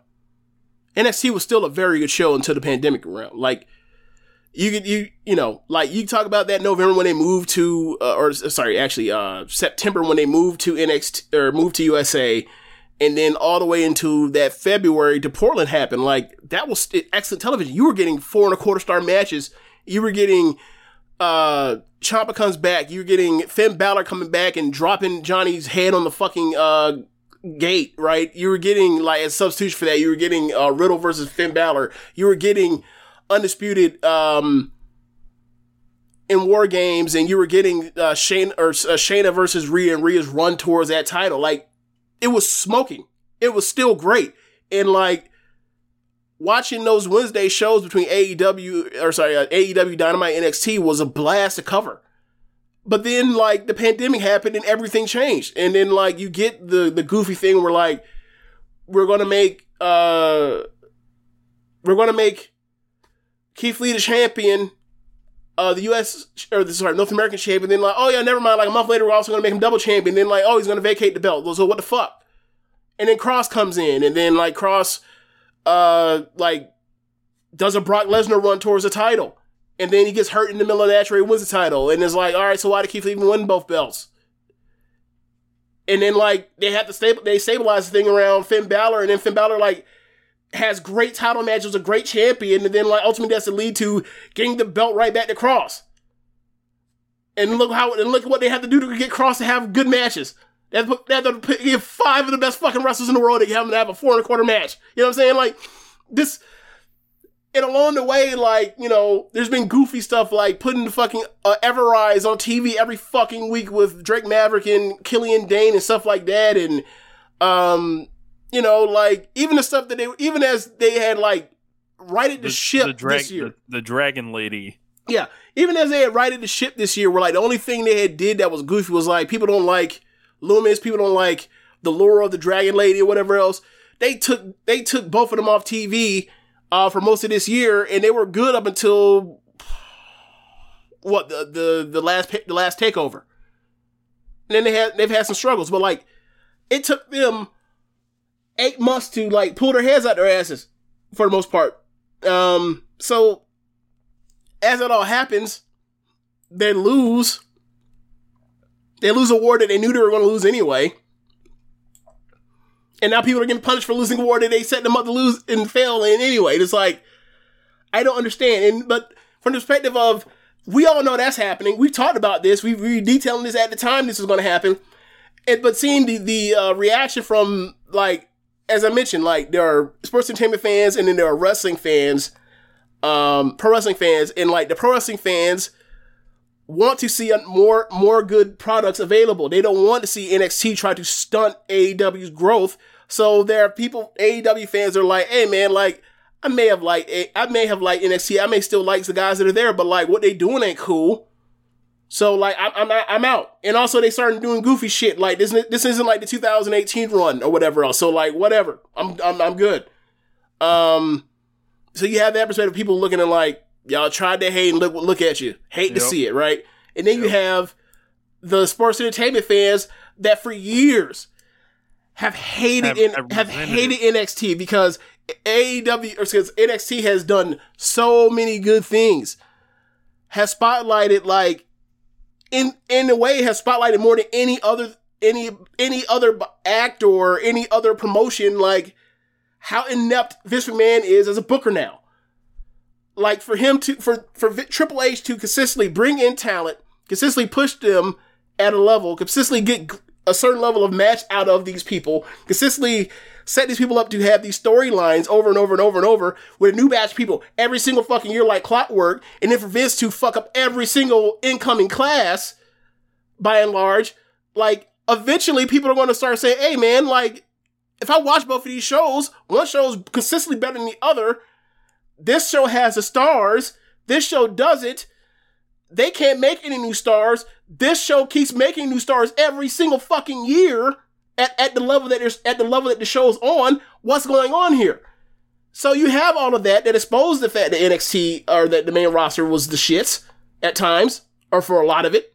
And then that that resentment is not even just the fans. Like we later find out it's from Vince himself. Right. Like he, he wants to fuck Triple H, like and set him up for sabotage. And it's like just to show he's still the man. And I'm like, that's a weird fucking uh, way to run a company, man. Right. And like for Like, that like, do they know it's a work? Like, like and to go from that perspective of like the fan base and people reacting to the news of NXT failing all that kind of stuff, and people like swearing that in swearing that Triple H is like the shits as a booker, even though like everybody that like gets booked well, bad, or good or indifferent were all booked better with Triple H like booking them, except for like what Roman Reigns, I guess. Like, it's it's, it's it's really weird. It's really weird. Like who's doing well in NXT or who's doing well on the main roster that wasn't also doing well in uh on NXT that people don't actually want NXT because you know there's a bunch of people that like just sidestep that whole process. So like Braun Strowman doesn't really count. Alexa Bliss kind of doesn't count. But like Finn Balor, but Finn Balor was treated great in NXT. He's done pretty well. He had a pretty well career on the main roster. Nakamura was treated great in NXT, done pretty well on the main roster. Kevin Owens, Kevin Owens in NXT, like w- was pretty much exactly what he was in his first few years in the main roster, which is why reason why like people loved him so much, right? Sami Zayn was treated way better in NXT than the main roster. Um, McIntyre about the same. They were both top. Put him top guy on the main event. Had kick ass matches. Had, had three and a half star or above matches on the main on the main event. So like Revival, Andrade, um, Ricochet, like all these people. War Machine, Street Profits, like It's like they're handing you like Bianca Belair, like, Rhea Ripley, Charlotte Flair, Asuka, Kairi Sane. Yeah, it's um. What, what do you make of the, of the pendulum swinging back? Bayley! towards Gargano, Gargano and Ciampa, like because this was like the the real thing of the week. Oh, like it's Gargano and Ciampa were trending this weekend. Oh, it's it's people that like didn't like their feud at the time, even though they couldn't say it, so they had to stay low. And now, like in retrospect, they're bringing up shit from 2018. This now talk about how how bad it was in retrospect is like that's like the same things you hear when people talk about like people like hate Shawn Michaels. It's like, oh, so this was the hottest shit in 1996, so like you can't say anything. Like this, this is the hottest thing in North America aside from Rey Mysterio Jr., so like you can't say anything. And in retrospect, like it's like, nah, his his style is not enduring, doesn't last, what a blah blah blah blah blah. It's like, oh, okay, I I I see what you're doing. It's like that that's your opinion, but like you weren't saying that shit where you when you at the time when it was happening when people would have said you're out of your fucking mind. You're saying it now that you're saying it now like four years removed after someone after both of them have been dropped on their necks repeatedly. Yeah, man. Like if you want to say one final heartbeat sucked, go at it. If you but if you want to say the first of uh three matches that they had sucked, you I'm sorry, like I'm sorry, you're wrong. Like you're just I, wrong. I don't like. I, I believe I've gone on record. I actually been in a book saying this. Shout out to Chad Matthews. I was like, the first Gargano and Ciampa match. Like, you can argue that was the greatest match in WWE history if yeah, you wanted. To. you could. I, I think like. it is. Um. After that, like I don't think it was at that level, but Right, but we're talking it was about still the- really great. But the, so- we're talking about like four and a half star matches. The other two ones, though, Rich. yeah. How many four and a half star matches have we seen on the main roster in the last five years? I Let's say like four we- years. Let's say four years. I feel like we can count them Right. quickly if we decide to try. Right. But, you know, that he stared at his hands, meaning too violent. Like, okay, well, like, do we need to talk about like Kobe? Do we need to talk about Kobe? Don't do this, Kobe. You're gonna you're gonna murder this guy with with the with the hammer. You're gonna do that.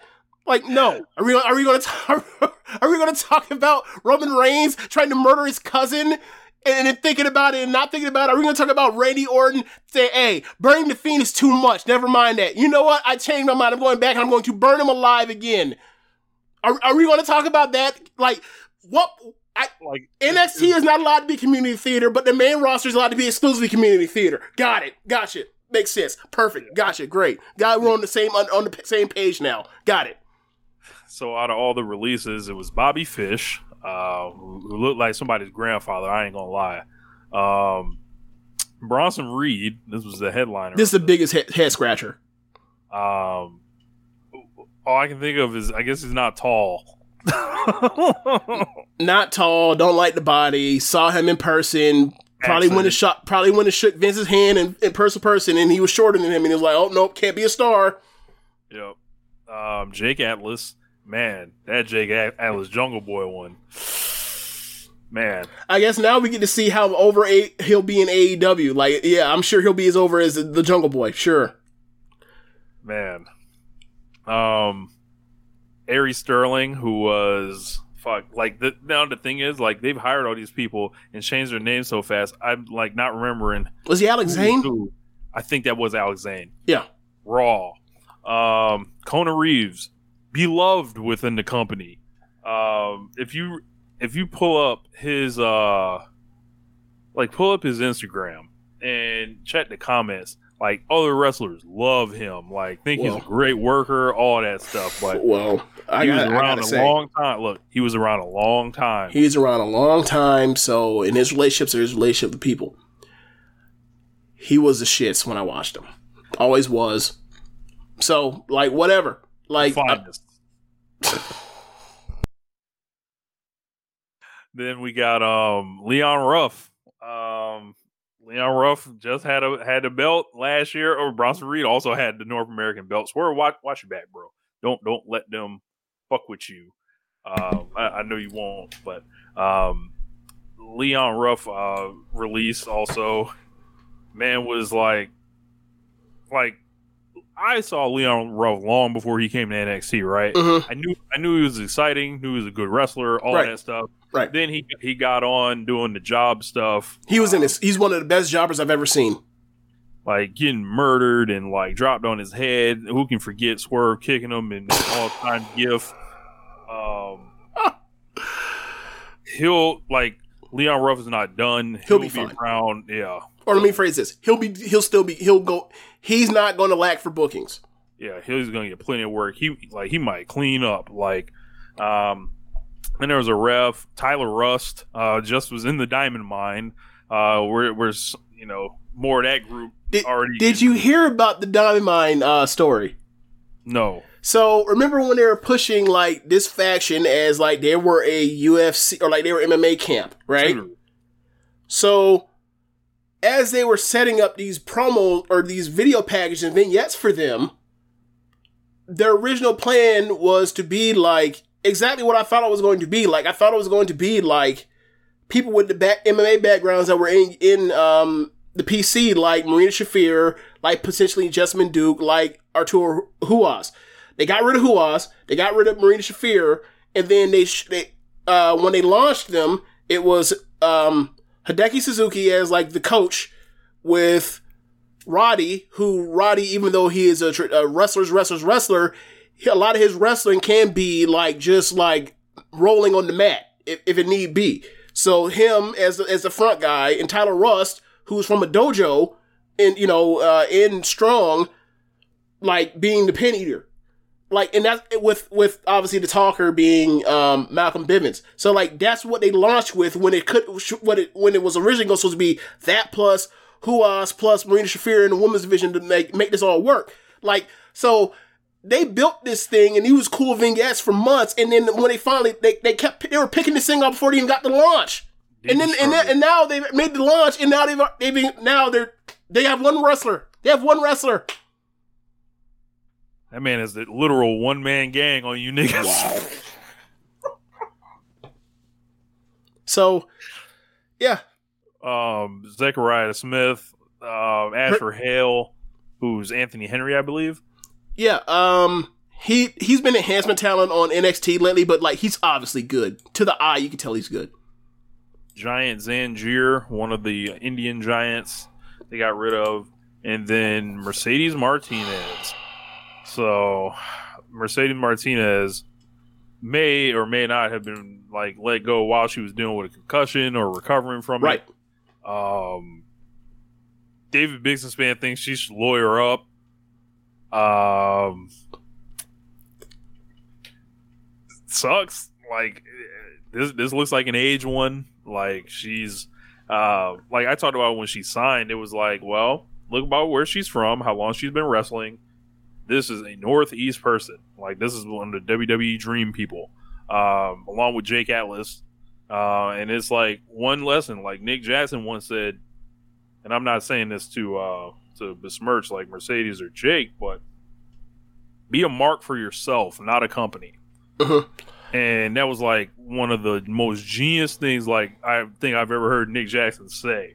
And it was just like, yo, man. Did Nick Jackson say that, or did, St- or did Kevin Nash say that? Because I feel like Kevin Nash said that in a different way, like 25 years ago.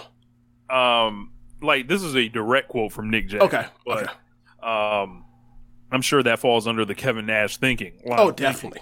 So Definitely.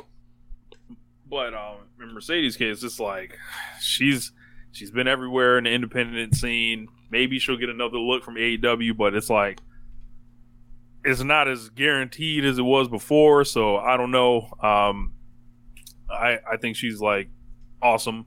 Always have. Yeah. so They like there is there's two different Mercedes Martinez in her WWE tenure, right? Or lack of a better word, tenure. Like what she's had on tape. Like there is the Mae Young Classic Mercedes Martinez, and then there is the Mercedes Martinez they have had in NXT, where they had cast they have casted her as a tall woman that that wrestles like a tall per, like a big person that does big man big woman offense. And like that was not what she was when she was in the Mae Young Classic. She was a technical brawler.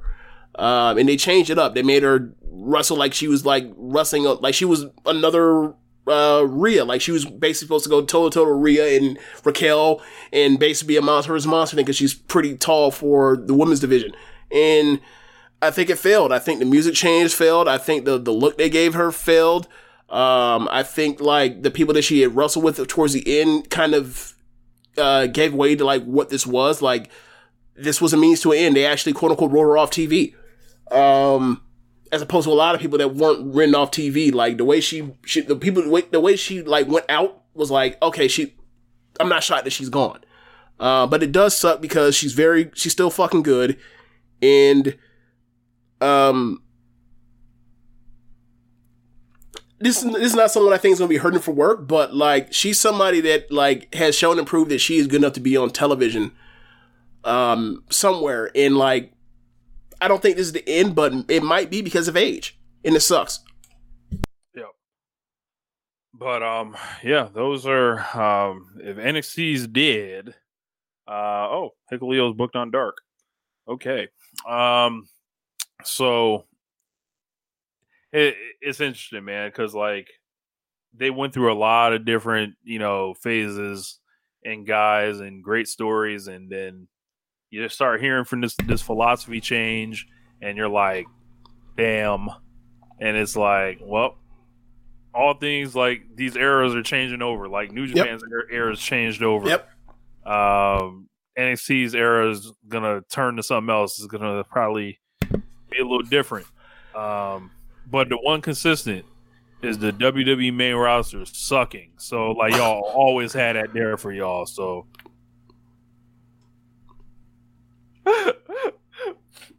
so appreciate excellence while you can. Um, but um, yeah, so we had, and, and uh, I'm not going to go through the whole show uh, today. Uh, we got a loaded one here, but AEW had another show, another week, another set of million plus viewers. Uh, this was headlined by Malachi Black versus Cody. Um, you got the debut of Malachi Black in the ring. He's wearing some type of deer mask or mask with like horns on it or something. Top no, uh, top half of a skull with deer antlers coming out the top of it. Yeah. I I've seen it before because that was the same mask he was going to wear when he was going to come back as after that lore stuff he dropped um, on SmackDown when he was like planning his comeback like like that was what he's going to come down to the ring with when he was um like after he had attacked uh Big E before they fired him the same week. Ah. Yeah. Like he had showed a pic, he had put up, he had posted it on his, uh, I think Twitter. It's when I saw it before. And I, I, and I think it's quite interesting that like he comes down to the ring, looks fucking awesome. He looks like some out of a goddamn comic book, like a front page, like a like a, a full page splash of the of of himself as he comes down to the ring, and he looks awesome. And this whole presentation, just like, yeah, like this, like Triple H knew what to do with that fucking guy. Tony Khan knows to do with that fucking guy. One, only one motherfucker doesn't know what to do with that guy. Only one motherfucker sees fit not to push him at the top of the goddamn card. Vince McMahon. So we continue. Is, is, is Aleister Black like the first like um or Malachi Black the first? I mean, I mean, you probably say that with the with FTR too, but this is on a higher level. I think like has worked for these three bookers within like this time period, and like you see this fucking clear because like I don't think it's all come together with Andrade yet, but uh, we'll see when the matches start happening, like Mhm. the real matches. So I'm still holding it out. Um, but to work for Triple H, to work for Vince, and then Tony Khan, like with, with Malachi Black now. This Mhm. is damning. Now that you mention it like that, But that's but that's the thing, right? Like we had like regardless of what we think about FTR, FTR at the worst should be no worse than on your on your American Professional Wrestling program. like your a- second or third heel tag, a really good tag team in your division at worst. They weren't doing none of that in um after like the first year in the main roster. Mhm. Triple H saw the fit to make them the fucking champions and put them in like every other type of tag team scenario with AOP and DIY and Out American Alpha, right? Tony Khan gets them, puts them out there to wrestle everybody, have feuds with multiple people, have a huge feud or few, huge build to build with their top tag team that they have in the company. I- but you know, Triple H, is- Triple H know what the fuck he's doing, right?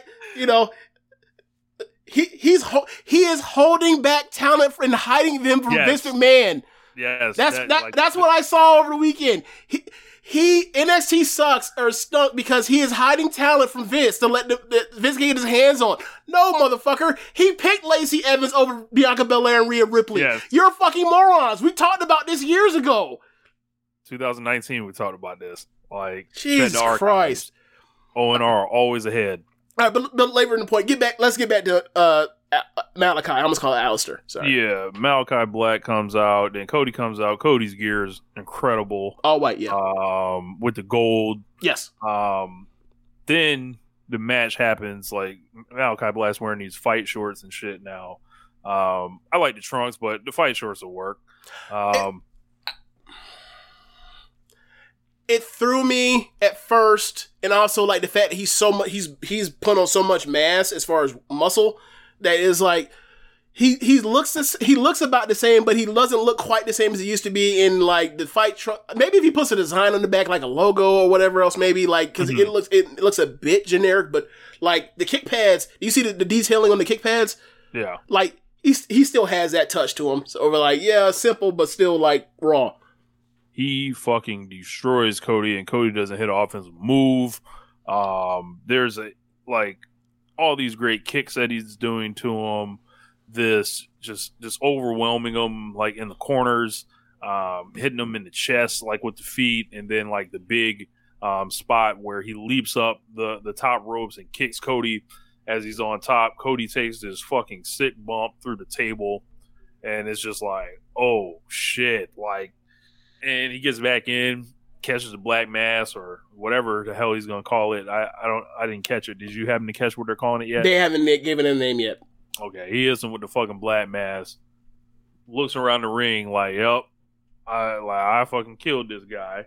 Puts the foot on him, Ultimate Warrior style, and pins him. And I'm like, wow.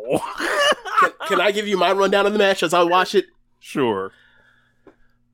Match before the match starts, Cody is looking around and he is one of those like this match for like four minutes, but this is a match that can be broken down and like he should send this off to his students at the at the at the Nightmare Factory between what him and Aleister or sorry Malachi did in this match.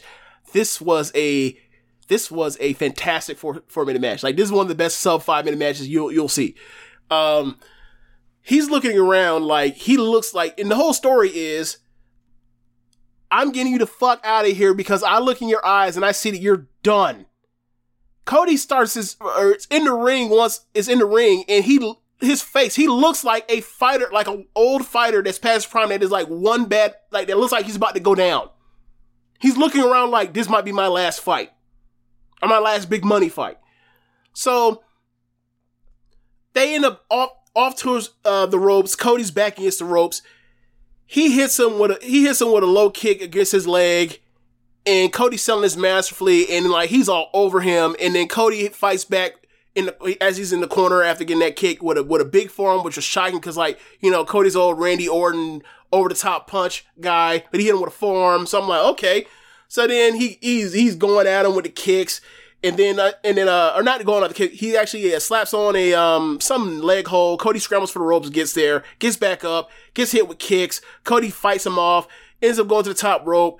Aleister Black ends up. You know, like you mentioned, goes up there and hits like a a, a V trigger, uh, basically like a climbing V trigger up the ropes, and it sends Cody tumbling off the off the outside middle rope to the the uh, the, the announce table that's on the corner. He fights again and beats the count and Aleister just hands up, just like soaking in the moment, and then hits with a black mass. He goes down, foot on the chest, and I was like, this was this was excellent wrestling. Like he took that man apart systematically, and then gave him no hope. It ended him and took his fuck and took his heart in the span of four minutes. I love this fucking match. Like I gave this match three and a half stars in four minutes and it wasn't like some super high speed match. It was just like excellent storytelling, and I can't wait to the rematch they eventually have. Um, and the post match is excellent too. So like after watching, after rewatching and seeing like how they even come to the conclusion of even saying like it's time for him to give up or whatever else, you look at him in the ring before the match starts. It's like he looks like he knows he has nothing left and he's done. And then he and then Alice and then Mal- Malachi displays that he, he's I he's fucking done. I'm taking him out. And then like he's like, you know what? I'm done. I'm going to hang up the boots, and then Alex, and then Malachi comes back with that crutch and is like, nah, you don't get to quit on me. Not even, even yes, you don't get to quit on me, but it's like you're not going to steal what happened in this ring to you by trying to spin it in your own way. I whooped your ass completely. remember. I whooped You your ass remember. completely. They will remember. You are not going to turn this into it's time and it's time to build you farewell. No, if we bend you farewell is because of me sending your ass away post match. Like I sent your ass away in the middle of the match. I love this. Aleister Black's off to the races. He could be a fucking AEW World Champion. Uh, you can set him up with fight him and put him in a program with anybody. I, I can't wait till he fights Moxie. I can't wait till he goes with Hangman. I can't wait till, his, till he's in there with Darby. It's gonna be it's gonna be awesome. And Malachi Black is like the same. And, and Tommy and Aleister Black is a guy that I always fucking knew I've ever seen him be, except for in the main roster when this man was booking him. he's a top of the company guy. This was um this was a demolition. And then you know the promo. There were, there were some people that took exception with where it was going and all that, but I, I would think like out like Malachi coming back and hitting him with the crutch. Like, because in the moment I was like, "Uh oh, this is going a little too far." Like, what what's happening here? Then he comes back with the crush for thugs and lays him out, and I'm like, "All right, you got it." Right, because Like- you know they're going to get a rematch. Yep. So like Cody, this man is doing some Hoganism. I was talking to I was talking to Josh about this earlier. I was like, this man, like, he earned his stripes. He got pinned Ultimate Warrior style. He can present that as, hey, I'm willing to do what's right for business. I'm willing to do jobs. I'm willing to do whatever, right? And I don't want to take it away from him, but like I'm gonna give y'all the game of what's really happening. So it ain't no secret. CM Punk and Daniel Bryan are on their way into this promotion. Who's feeling like an overcooked babyface that's been out in the sun too long? Him. Cody. Oh, he's turning heels. What you're saying? No. Okay. No. No. So the fact that he's not turning heel, he cannot stay around. Like, you know, and, and Yeah. So he's going away. guys- so he's treating this like uh he's treating this like uh Hogan when the play- playoffs will come around on Turner. Oh Yep. God. And oh then, God. And then what happens is Punk and Bryan come in, they're big fanfare. They can just take those babyface slots, essentially. Yeah. But when it's time for Cody to come back, guess who's a hot babyface? Guess who has like who can walk in to fight in either one of those people or whoever the heels are? Cody walks right back in fresh. The crowd doesn't is sick of him anymore. Maybe he's Maybe. maybe, and the reason why I say maybe is because he's left and came back. This is like his this this is like his third or fourth time leaving and coming back in like the last year and a half. Yeah, but he's coming off of demolition. Like, and this is like true uh, the retirement t- uh, tease and all that stuff. He he comes back, doesn't interfere with uh, you know those people. He doesn't have to do a job to them. Um, he's already got himself out of anyone putting over anyone for the world title ever. Um, so this is just like you know, this man's this is a work like he has discussed this with Arn Anderson. I guarantee you. Wow.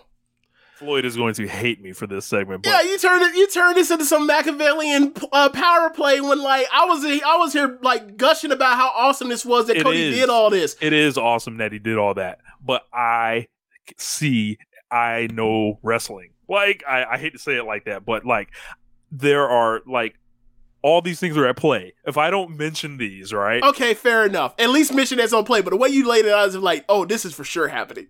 Yeah, like it's like if I don't mention this and then it plays out like that, I won't have this this audio that I can pull up Oh and be like, God. "This is what happened, y'all." The this is what like we are always ahead here on One Nation Radio. So like in social suplex, like that's that's just a thing we do. So like I this is why y'all listen to us to to see it from a way you might not be thinking about it. See, like, and that's the thing about like um AEW and Stardom about why like these are my two favorite promotions going right now is because like there's very little cynical Machiavellian bullshit that I have to like really think about. Like when it's the main roster or even when it's NXT when, it comes to Cross, like I, I have you you almost like you are like not being you're being unrealistic if you are not at least like thinking of the things that are at play with this. Like I don't I rarely do this with uh with AEW and Stardom. I almost never do this with Stardom. And you see how much happier I, my enjoyment of these promotions are when I don't have to think about this kind of shit, this political bullshit. So thanks, Rich. Thanks. It's, it's right there, man. Like like you know, like like how doesn't it make sense? Like if you were someone that's been out in the sun too long, you got these people coming in, you have the ability to pull yourself from TV or like uh cuz he's going to do the go big show and all that stuff. Like this is like he's he's set this up beautifully to, Ugh. to, to walk right back in hot and then be able to not turn because he doesn't want to turn for whatever reason. So Remember when he dyed his hair for like a week? Yes, yes, yes. I remember. Um, If I were him, I'd turn he- I'd come back and turn heel. Look, he would be smart to turn heel because there are so many baby faces for him to work with. At at the top, yeah. That's what I mean. Like And and he can turn- easily like he easily go a full year wrestling none but like non or people that are either grooming or people that are tuning up to be like title challengers over the next like 18 months. Like he could face Hangman, Daniel Bryan, CM Punk, Moxley, uh he already did Kingston, but like uh, Jungle Boy, like all that stuff is there. All that stuff. Yep. You could even get back in him and Darby. You could, yeah, you could. So Especially like when you know, like that first promo, like when he came out and Sting big leagued him. Like he'd be like, "Nah, I refuse. I'm I'm I'm back. I'm, I'm a nemesis." You know. Yep. Yep. Um, so we had Juventud Guerrera um, against Chris Jericho and the Labors of Jericho match, and man, first couple of minutes of this match was uh was not pretty. Um, Yeah, that would be rough. Spelled R U F. yeah, uh, not Leon, but um, yeah. After that, I was fine with it. Uh, I was happy to see Juvi uh, show up. You know, Juvi's not really a regular wrestler anymore. He's he's uh, limited work the last couple years, but uh, Juvi li- li- has lived a long, hard, fast life. And you, um, you want to throw out demons? you know, man, man got them demons. You know they say. So uh, I'm just glad he was here. I didn't think it was a disaster or anything. I was, They they wrestled their way towards respectability yeah, by the end. Yeah. yeah, like and seeing Chris Jericho and Who Two Guerrero is just fun. Um, and I I liked it. Like you know, I'm not I'm not gonna I'm not gonna bang on Juvi and say yeah, bruh. Um, you know he he's not fucking Azumi right now. Like, sorry. Like I'm, you know, you know, I I understand that he's not, you know, Roger Strong in the ring right, Right, now. right, so, right. but um, yeah, Jer- Jericho with the fucking top rope Judas Effect was fucking amazing. I, I Um, howled. like I was dying laughing. And I was I popped all in one. Yeah. Uh I don't really have much to say about this match. Like I think I have more to I think I have more of a conversation out of like what the fuck was Dave Meltzer watching? Dave, Dave said he loved this. Or Dave said he like that he thought Juvi was like better than most of the guys in AEW. And I'm like, no, bro. I'm sorry. He is not better than Scorpio Sky. He is not better than Ethan Page. He is not better than, than Frankie Kazarian. He is not better than the Martin brothers. He is not better than Isiah Kassidy. He is not like what? What the fuck are you talking about, Dave? He fucked up like the like uh uh I want to say like what twenty percent of the stuff he tried like the first three minutes of the match. Yeah. Yeah, Dave was um, you know, them like there were people that were joking that man got that review directly from Chris Jericho. Like so who knows? Um Like he looked like a guy that was rusty. Yeah. Like because as the match was going on, like he clearly knew how to like babyface fire, play to the crowd to get the crowd, keep the crowd engaged as he was going through moves or whatever else.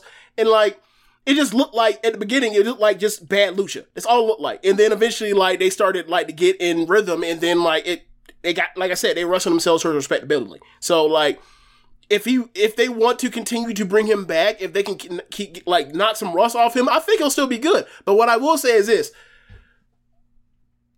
y'all need y'all need to y'all need to put some respect on Rey Mysterio Jr.'s name, bruh. y'all need to put some respect. You ain't never seen Rey that bad, not ever in fucking life. Not ever. Rey, Rey to this fucking day will still come out here and give you a great match if need be. So look, obviously, you know, uh, what do they say, uh, motion is the lotion or whatever else, and you need to be in the ring and bumping and all that stuff. Like you said, Juvi Juvi hasn't been working a regular date like Rey has over these last years. But let it be known, Rey endured. Yeah. Well, you know, after them knee them knee uh you know, that man went to Germany, you know, with, with them knee. Hey, maybe Juvi needs to go to Germany too. you know, hey, you know. Mysterio mentality. you know, you know, invest. You know, I I, I wouldn't mind seeing Juvi. You know, maybe we can. I want to see them have one last match. I Rey, agree. Rey, Rey, and uh, Juvi. I agree. Um, How long is how long did Rey lock himself up into uh, with WWE? Who knows, bro? Oh God, Who knows? couldn't have been long. Rey, Rey, a little too smart to be out here signing on five years. You would think. I don't know. Um, Rey, mm, I don't know, man. Like, but ha- if Juvi somehow gets brought back a couple times, you know, I, I can think of a couple people at AEW you can uh, send them out there with. Oh, there's a bunch of people. Um, uh, the Hangman got whoop horseman style. Um, if this don't tell you all that you need to know about what's happening, because it it feels like people aren't either understanding this. They're like, I feel like when you watch what happened, the ass whooping they gave him, the fucking belt shots to the face, the Dark Order intentionally like not saving him but trying to save him. Them holding him back. Uh, him get, him getting hit with the fucking BTE triggers, like three of them. This is a man that is going to beat all of their asses one day. Yes, Is, is it not? and it's gonna be fucking glorious. like, and, and the One Nation Radio Victory Lap is going to be like, hey man, and it's going to work. Like, it's going to work. Like he's gonna go away. This was a little, a little write off or whatever. He's too beat up. Like the last time we saw somebody take that many BTE triggers, they were gone for like a month and a half. Jon Moxley, Right. So, um, You think they're not behind? You think the company's not behind Jon Moxley anymore? yeah, No one says these. No one says this kind of stupid shit when there's other people that go through the same thing. yeah, and it's like the, when he comes back and he emerges, he's gonna have his fucking fucking mask on. He's gonna pull it off, and then he's gonna like clean house, and then probably win the belt after that. After like a couple more defenses, and it's my um, idea that I would have Hangman like they've already gone too far, so I don't think they can do this. Like he needed a classic rivalry before the title. I feel like, uh-huh. but this is the cheat code to get him hot, to leave and come back, and then you know be able to go right to Kenny uh, for the title, and that's pretty much what's going to happen. I don't know when it's going to happen. Like it's obviously not going to be at all out. I think it looks like Kenny and Christian may be that direction if they don't blow title match on one of those first two Rampage shows, Mhm. which that that is at play. Um, but and even if it's not the full gear cycle, right, which would be, you know, that's always kind of been our endpoint. Like, hey, then maybe Kenny can lose about at full gear or whatever. Hangman, like that's going to be in an arena.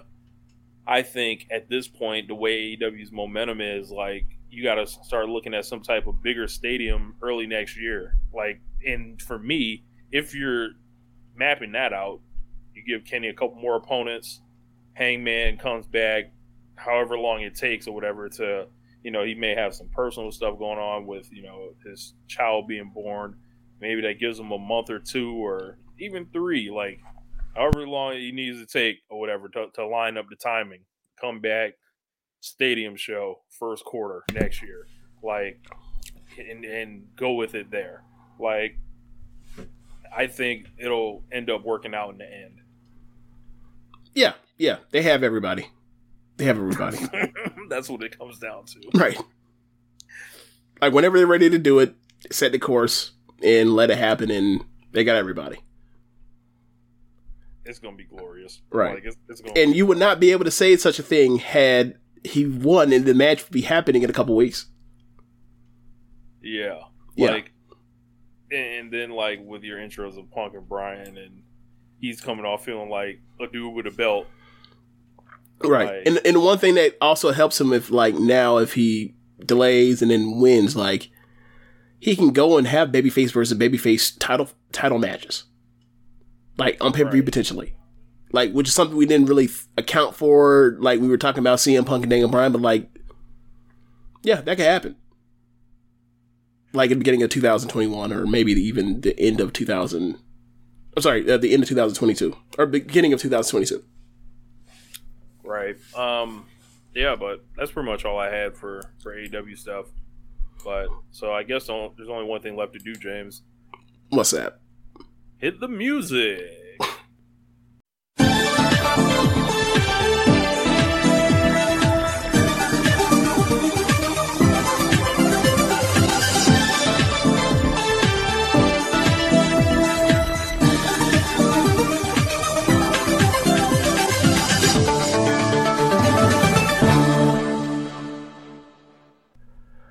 Yes, sir. So, Rich, you have finally caught up to uh, nights one and two of uh, the Grand Prix after I gushed about it glowingly for like an hour uh, last week. What were your thoughts? So I saw all of night one, and I think I've watched one of the big matches on night two. If Mhm. I'm not mistaken.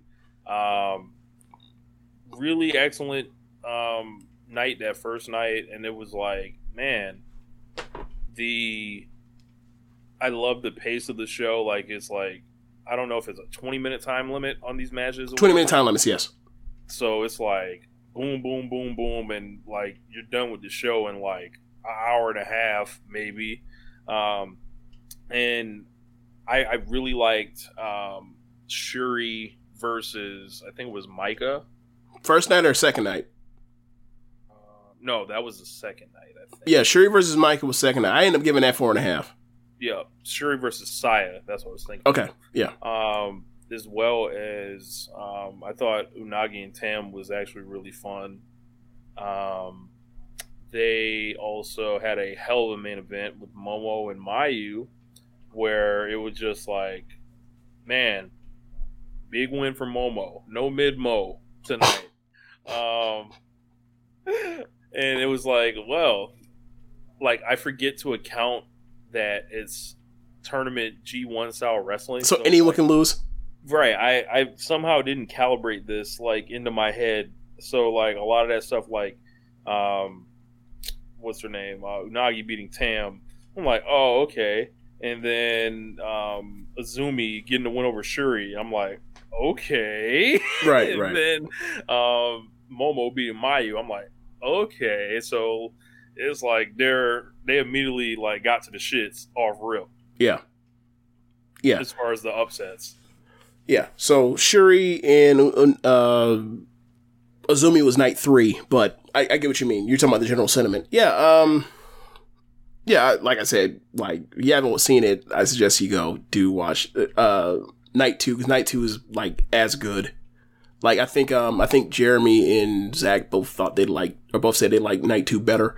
Um I think that I think that comes to um if you watch them separately, like without like just back to back. I can see you come on with that, but like the night, just like the the sheer joy of night one, and then the bleeding over to night two, the very next night is like it's more the same, so it doesn't feel as you know awesome. So I see how they came with it, but like I think I think the two I think the three best matches I saw were um two of them came from night uh two, so I, I get how they came to it, and I think night two probably had a better uh undercard.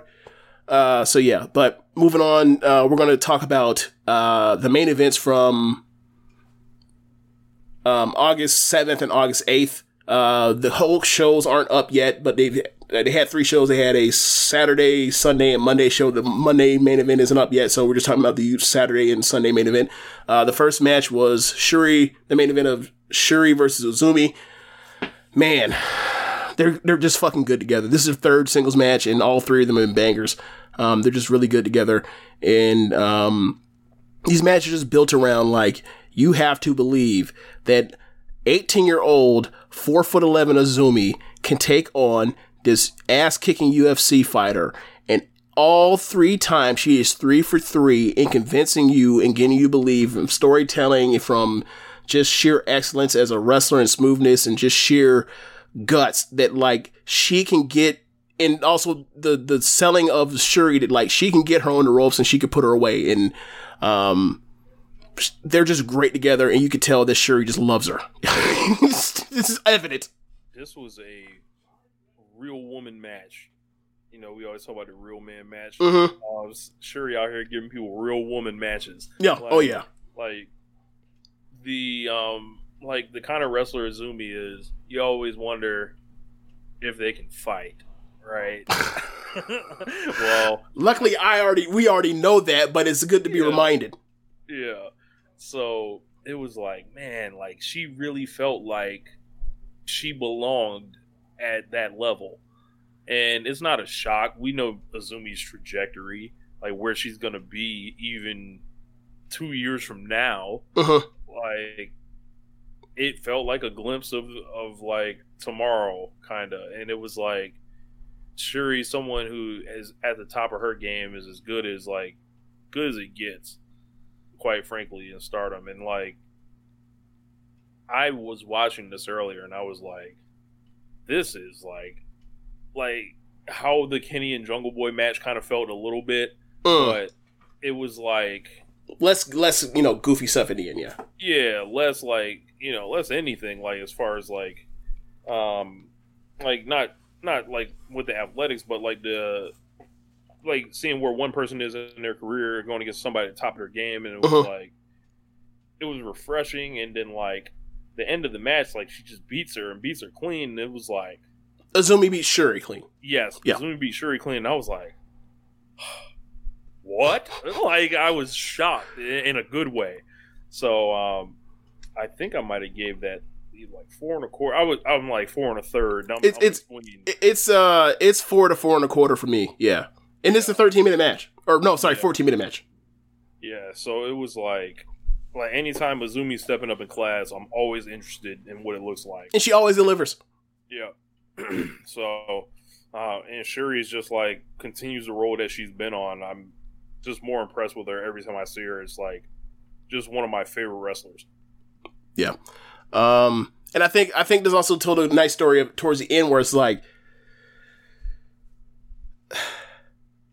Shuri they, they roll on the floor Shuri stops it. Eventually, gets back to her pace of like just wanting to kick kick her to death, and then Azumi eventually like through gets her out on the rope or get her out gets her out on the floor and then hits her with a, a suplex and then gets her back in the ring and then like she hitting her with a bunch of stuff and like Shuri eventually fights back and then like it turns into big move kick out big move kick out between both of them and then ultimately like Shuri goes for the Emerald Flosion or Frozen and um Azumi slips out and goes for her uh roll up gets a kick or uh, and Shuri's ready for her but like she gets ready for it and she ends up hitting her own like roll up and Azumi kicks out of it and now she's like playing Azumi's game and then Azumi fucks around and like hits her with a hits her with a move and then rolls her up and gets the pin and is like you shouldn't have played today you should have stayed your game and like because Azumi's such a such a uh spectacular like smooth force and like she, she got like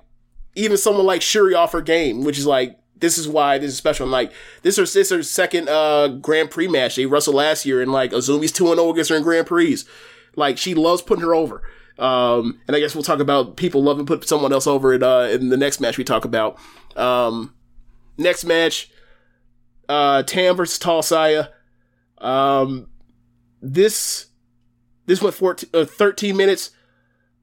I think this was the best, uh, set of action back and forth that they've ever had with each other as far as like big move, big move, strike for strike or whatever else. And I think it helped that like, Tam is selling uh, the injury that she sustained from, from night two from Konami with the arm and the Pillmanization. And like she had to fight from underneath. And like, I think a lot of these Kamatani matches, um, or at least with Utami, it's just like, was, it's hard for me to buy that like she can go blow for blow with Utami or a Shuri unless Shuri does what she does to put it over.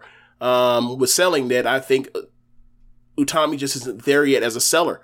Um, so, like with Tam with the arm thing, like it's actually a, a back and forth. And ultimately, like the story is like Tam had her dead to rights and then she caught her again. Like the only time that Azumi can ever, or sorry, Azumi, uh, Tall can ever beat Tam is by catching her with like a roll up pin or a Rana finish or, you know, an Arabian, a springboard Arabian Rana to pull her out over the top in Cinderella tournament. But like, they're going, they're saving the moment where like eventually, um, Kamatani in a big spot is going to beat Tam, and I don't mean just beat, I mean finish her. And um, that's gonna be cool. And they've they've been setting that up. But like, I just love their interaction and like the selling that Tam did with the arm, fighting from underneath with the arm, and fighting back like Ishii style with a bad arm. Um, like the fact that they were both like trading and finishing and kicking, getting out of finishes, the reverse Rana that, that uh, Saya hit on Tam, Tam just like just basically ducking under a clothesline or whatever it was, and just basically saying "fuck it," I'm grabbing her by the waist and I'm throwing her on her fucking head with a German suplex. Like it was awesome. Um, I ended up giving this match four flat, and it was like a lot of the same from that main event. Was just like, damn, like there's nothing you can you really want to take out of that match. It's just like this is like a perfect 14 or 13 minute match. So, uh, what were your thoughts on it? I came across something on Twitter today. It was like Saya Kamatani's two year anniversary of pro wrestling. So like, yeah, uh, is today the tenth? Yes. Yeah, her anniversary. Yeah, yeah, she debuted at the August tenth uh anniversary. I was sorry, August tenth, uh, two thousand nineteen, and Hall, which is like she's basically one year. So this is actually also Tommy's um three year three year anniversary. Yeah. So it's like she's been like just been on the way all year, right? Yeah. And all of know, this year. I, yeah. I, I love that big strike battle they had where they were just exchanging forearms. Um, Kamatani, uh, as we've discussed, she does like a lot of the pretty wrestling. Um, and you know, that's right up my alley. Like it's, you know, real smooth or, uh, it's off top rope. When she's on, it's smooth. Yeah. Yeah. And this was like, her trying to wrestle like Tam, like it was like Tam's like Tanahashi kind of. And really, you're called Tam is Tanahashi? Like, explain this like, one to me. Where where she kind of had to stand in there, you know, like when oh, okay, okay, slap you in the okay. face or something gotcha. like that. Gotcha. So, and um, I, I only say that for for those that are listening and may not have seen it. So, um, I, I I'm pretty much on on the same uh page as you. Like this was like this it, it didn't overstay its welcome at all. Um, big upset. I, I wasn't anticipating on Tam losing uh, again, here, so she's zero and two, um, and one and two, or one and two. I She beat she beat. Konami uh, in night two. Okay. And I didn't necessarily see this one coming. I was like, wow. So- especially after their ma- their white belt match just a couple months ago, like or Yeah. a few weeks ago. Um, what was that? Uh, was that July fourth? July fourth? Yeah. yeah, I didn't see it coming, but um, yeah, Tam's and Tam may be in trouble because they like Kamatani's on a clear trajectory up, and Tam's like, you know, Tam's on the top of the mountain, but like she's somebody that she's got to watch out for, like you said. Yeah. Um, like I don't know when it was, but it might have been around uh, Cinderella tournament. Thinking of like, who do I want Tam to lose the belt to? And like for me, my choice would be Kamatani or Starlight Kid. Um, I prefer Starlight Kid because I think Starlight Kid is is more advanced as a wrestler than Kamatani, but like the company sees different, at least right now. You know, she uh Kamatani is in the you know that that uh foursome of Utami and Kamatani and uh Maika and Himeka of they call them the golden generation. So like, you know, Azumi and Starlight Kid might be on the back burner until year until three years from now.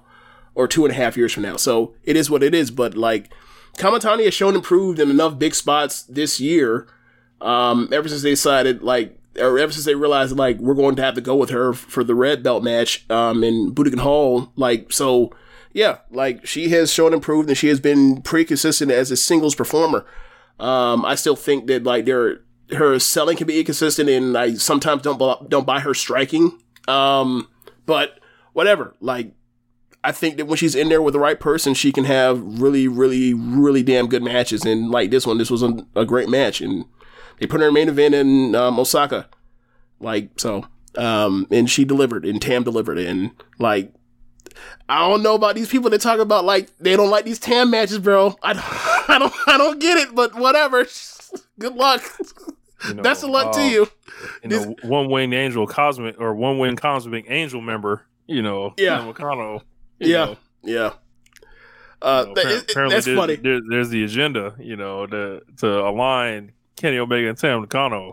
Yeah, It- We it- haven't really talked about it on the show. Well, I mean, between like uh, multiple times on Twitter, people talk about like Tam Nakano and Kenny Omega in their uh, in like the One Wing Cosmic Angels joke from uh after Tam won the white belt up until like the agenda that's been that people talk about on on Yep. Twitter to now you saying that Tam is fucking Tana is Tanahashi. Like, look, look. I'm, I'm just glad that y'all have came to my side and seen the division that Tam Nakano is a great fucking wrestler. So I'm just, I'm just glad that y'all are here now. I'm just glad y'all here. That's funny. Because I was I was in wilderness I was in the wilderness saying this. Keep in mind, like I'm the same person. Like after two matches, like yeah, man, I think Johnny Gargano's like the, like one of the ten best wrestlers, eh, like doing this shit right now. And then like that came to be proven true. I just think that like you know I'm just glad y'all y'all have caught up with the vision. I'm glad everything's in line. We're we're perfect. We're everything is perfectly synchronized now. We are we are mo- we are moving in in one in unison. The movement is moving. Uh, you say. Get them sex. Oh man, that was great. Uh, yeah, yeah, man. Um, I think this. I, uh, we'll see what happens with these. Uh, the the Thursday or the Saturday through Monday shows, the undercards. But when is Takumi joining the tour? she joins late. Her and Himeka both join late. Uh, Himeka has been dealing with back problems. She has wrestled, other than when she wrestled to put over Kamatani at the beginning of um the Cinderella or the June twelfth show. She hasn't wrestled um much because she has a back issue. So they put her in a tournament to give her more time to heal up. Um, and then Takumi, because of her knee, um, she's coming in in like the last week of August. So like those will be the additions that come in, and that Takumi reel, that Takumi run is gonna be fun, bro. like the, the way the way Mike is wrestling, Maika versus Takumi, the way Kamatani's wrestling, Kamatani versus Takumi, the way Azumi has always wrestled, Azumi versus Takumi, the way Tam has always wrestled, uh, Tam versus Takumi, Un- Utami versus Takumi, Shuri versus Takumi, like. It's gonna be a fucking blast, and it's like in that October, or sorry, uh, late August through September stretch to close this tournament out. Like, oh, it's gonna be fun, man. It's gonna be fun. Um, but yeah, uh, I think that's about it, right? Yeah, that's about it. Uh, new match added to Dynamite for next week. So Okay. Kenny Omega and the Bucks. So the Elite the original six man trio, will be facing Dante Martin and the Sydal brothers. So that should be pretty fun. Yeah, yeah, that's gonna be real fun. Um, Kenny Omega and Andrade this Saturday. Uh, Triple. Yep. So I'll be watching Triple Mania. I always enjoy. I will be watching Triple Mania too. Um, there's also a couple other matches. I believe uh, the Lucha Bros are in a match with Vikingo. It's like a triple three way match, uh, tag match. Yes. What is Laredo Um, Kid doing? I think Laredo Kid might be his tag team partner, if I'm not mistaken. So um, wait, wait, wait. Vikingo and Laredo Kid versus Lucha Bros. I believe so. And then like there's a third team in there. So Wow. um, to get in the way. So Get in the way. Um, so I got the card right here. Oh yeah. All right. So we've got team. There's some team match. Uh, there's Drago, Mr. Iguana, Mamba, and I can't read the other part. Um, Fabi Apache against Deonna Purrazzo. Uh, the match. Um, I've seen I've seen uh, Deonna cut promos on uh, Fabi Apache yeah, on Twitter. Pen- Pentagon Jr. and Phoenix against Vikingo and Laredo Kid, and then Taurus and Luchador Sorpresa. I don't know what that is. Um, Black Taurus or Taurus? It just says Taurus. Okay.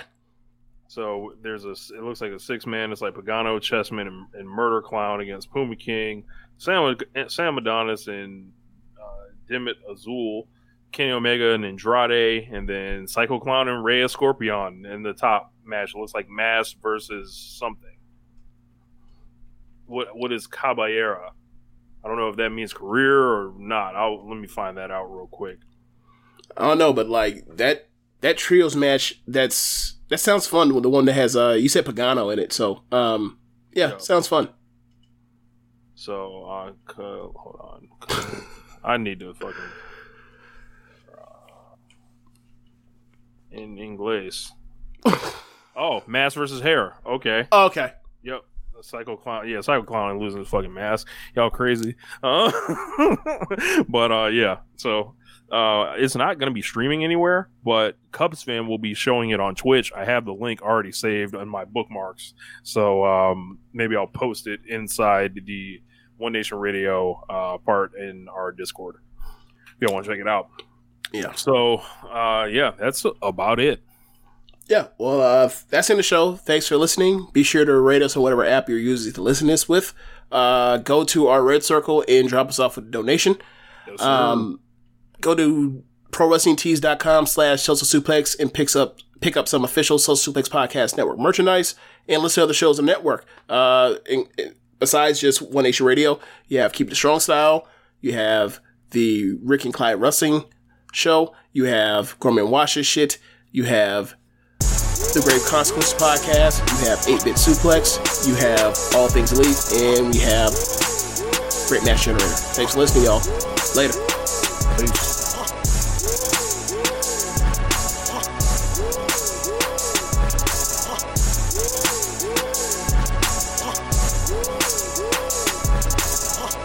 Say goodbye to your credit card rewards. Greedy corporate mega stores, led by Walmart and Target, are pushing for a law in Congress to take away your hard earned cash back and travel points to line their pockets. The Durbin Marshall credit card bill would enact harmful credit card routing mandates that would end credit card rewards as we know it. If you love your credit card rewards, tell your lawmakers hands off my rewards. Tell them to oppose the Durbin Marshall credit card bill.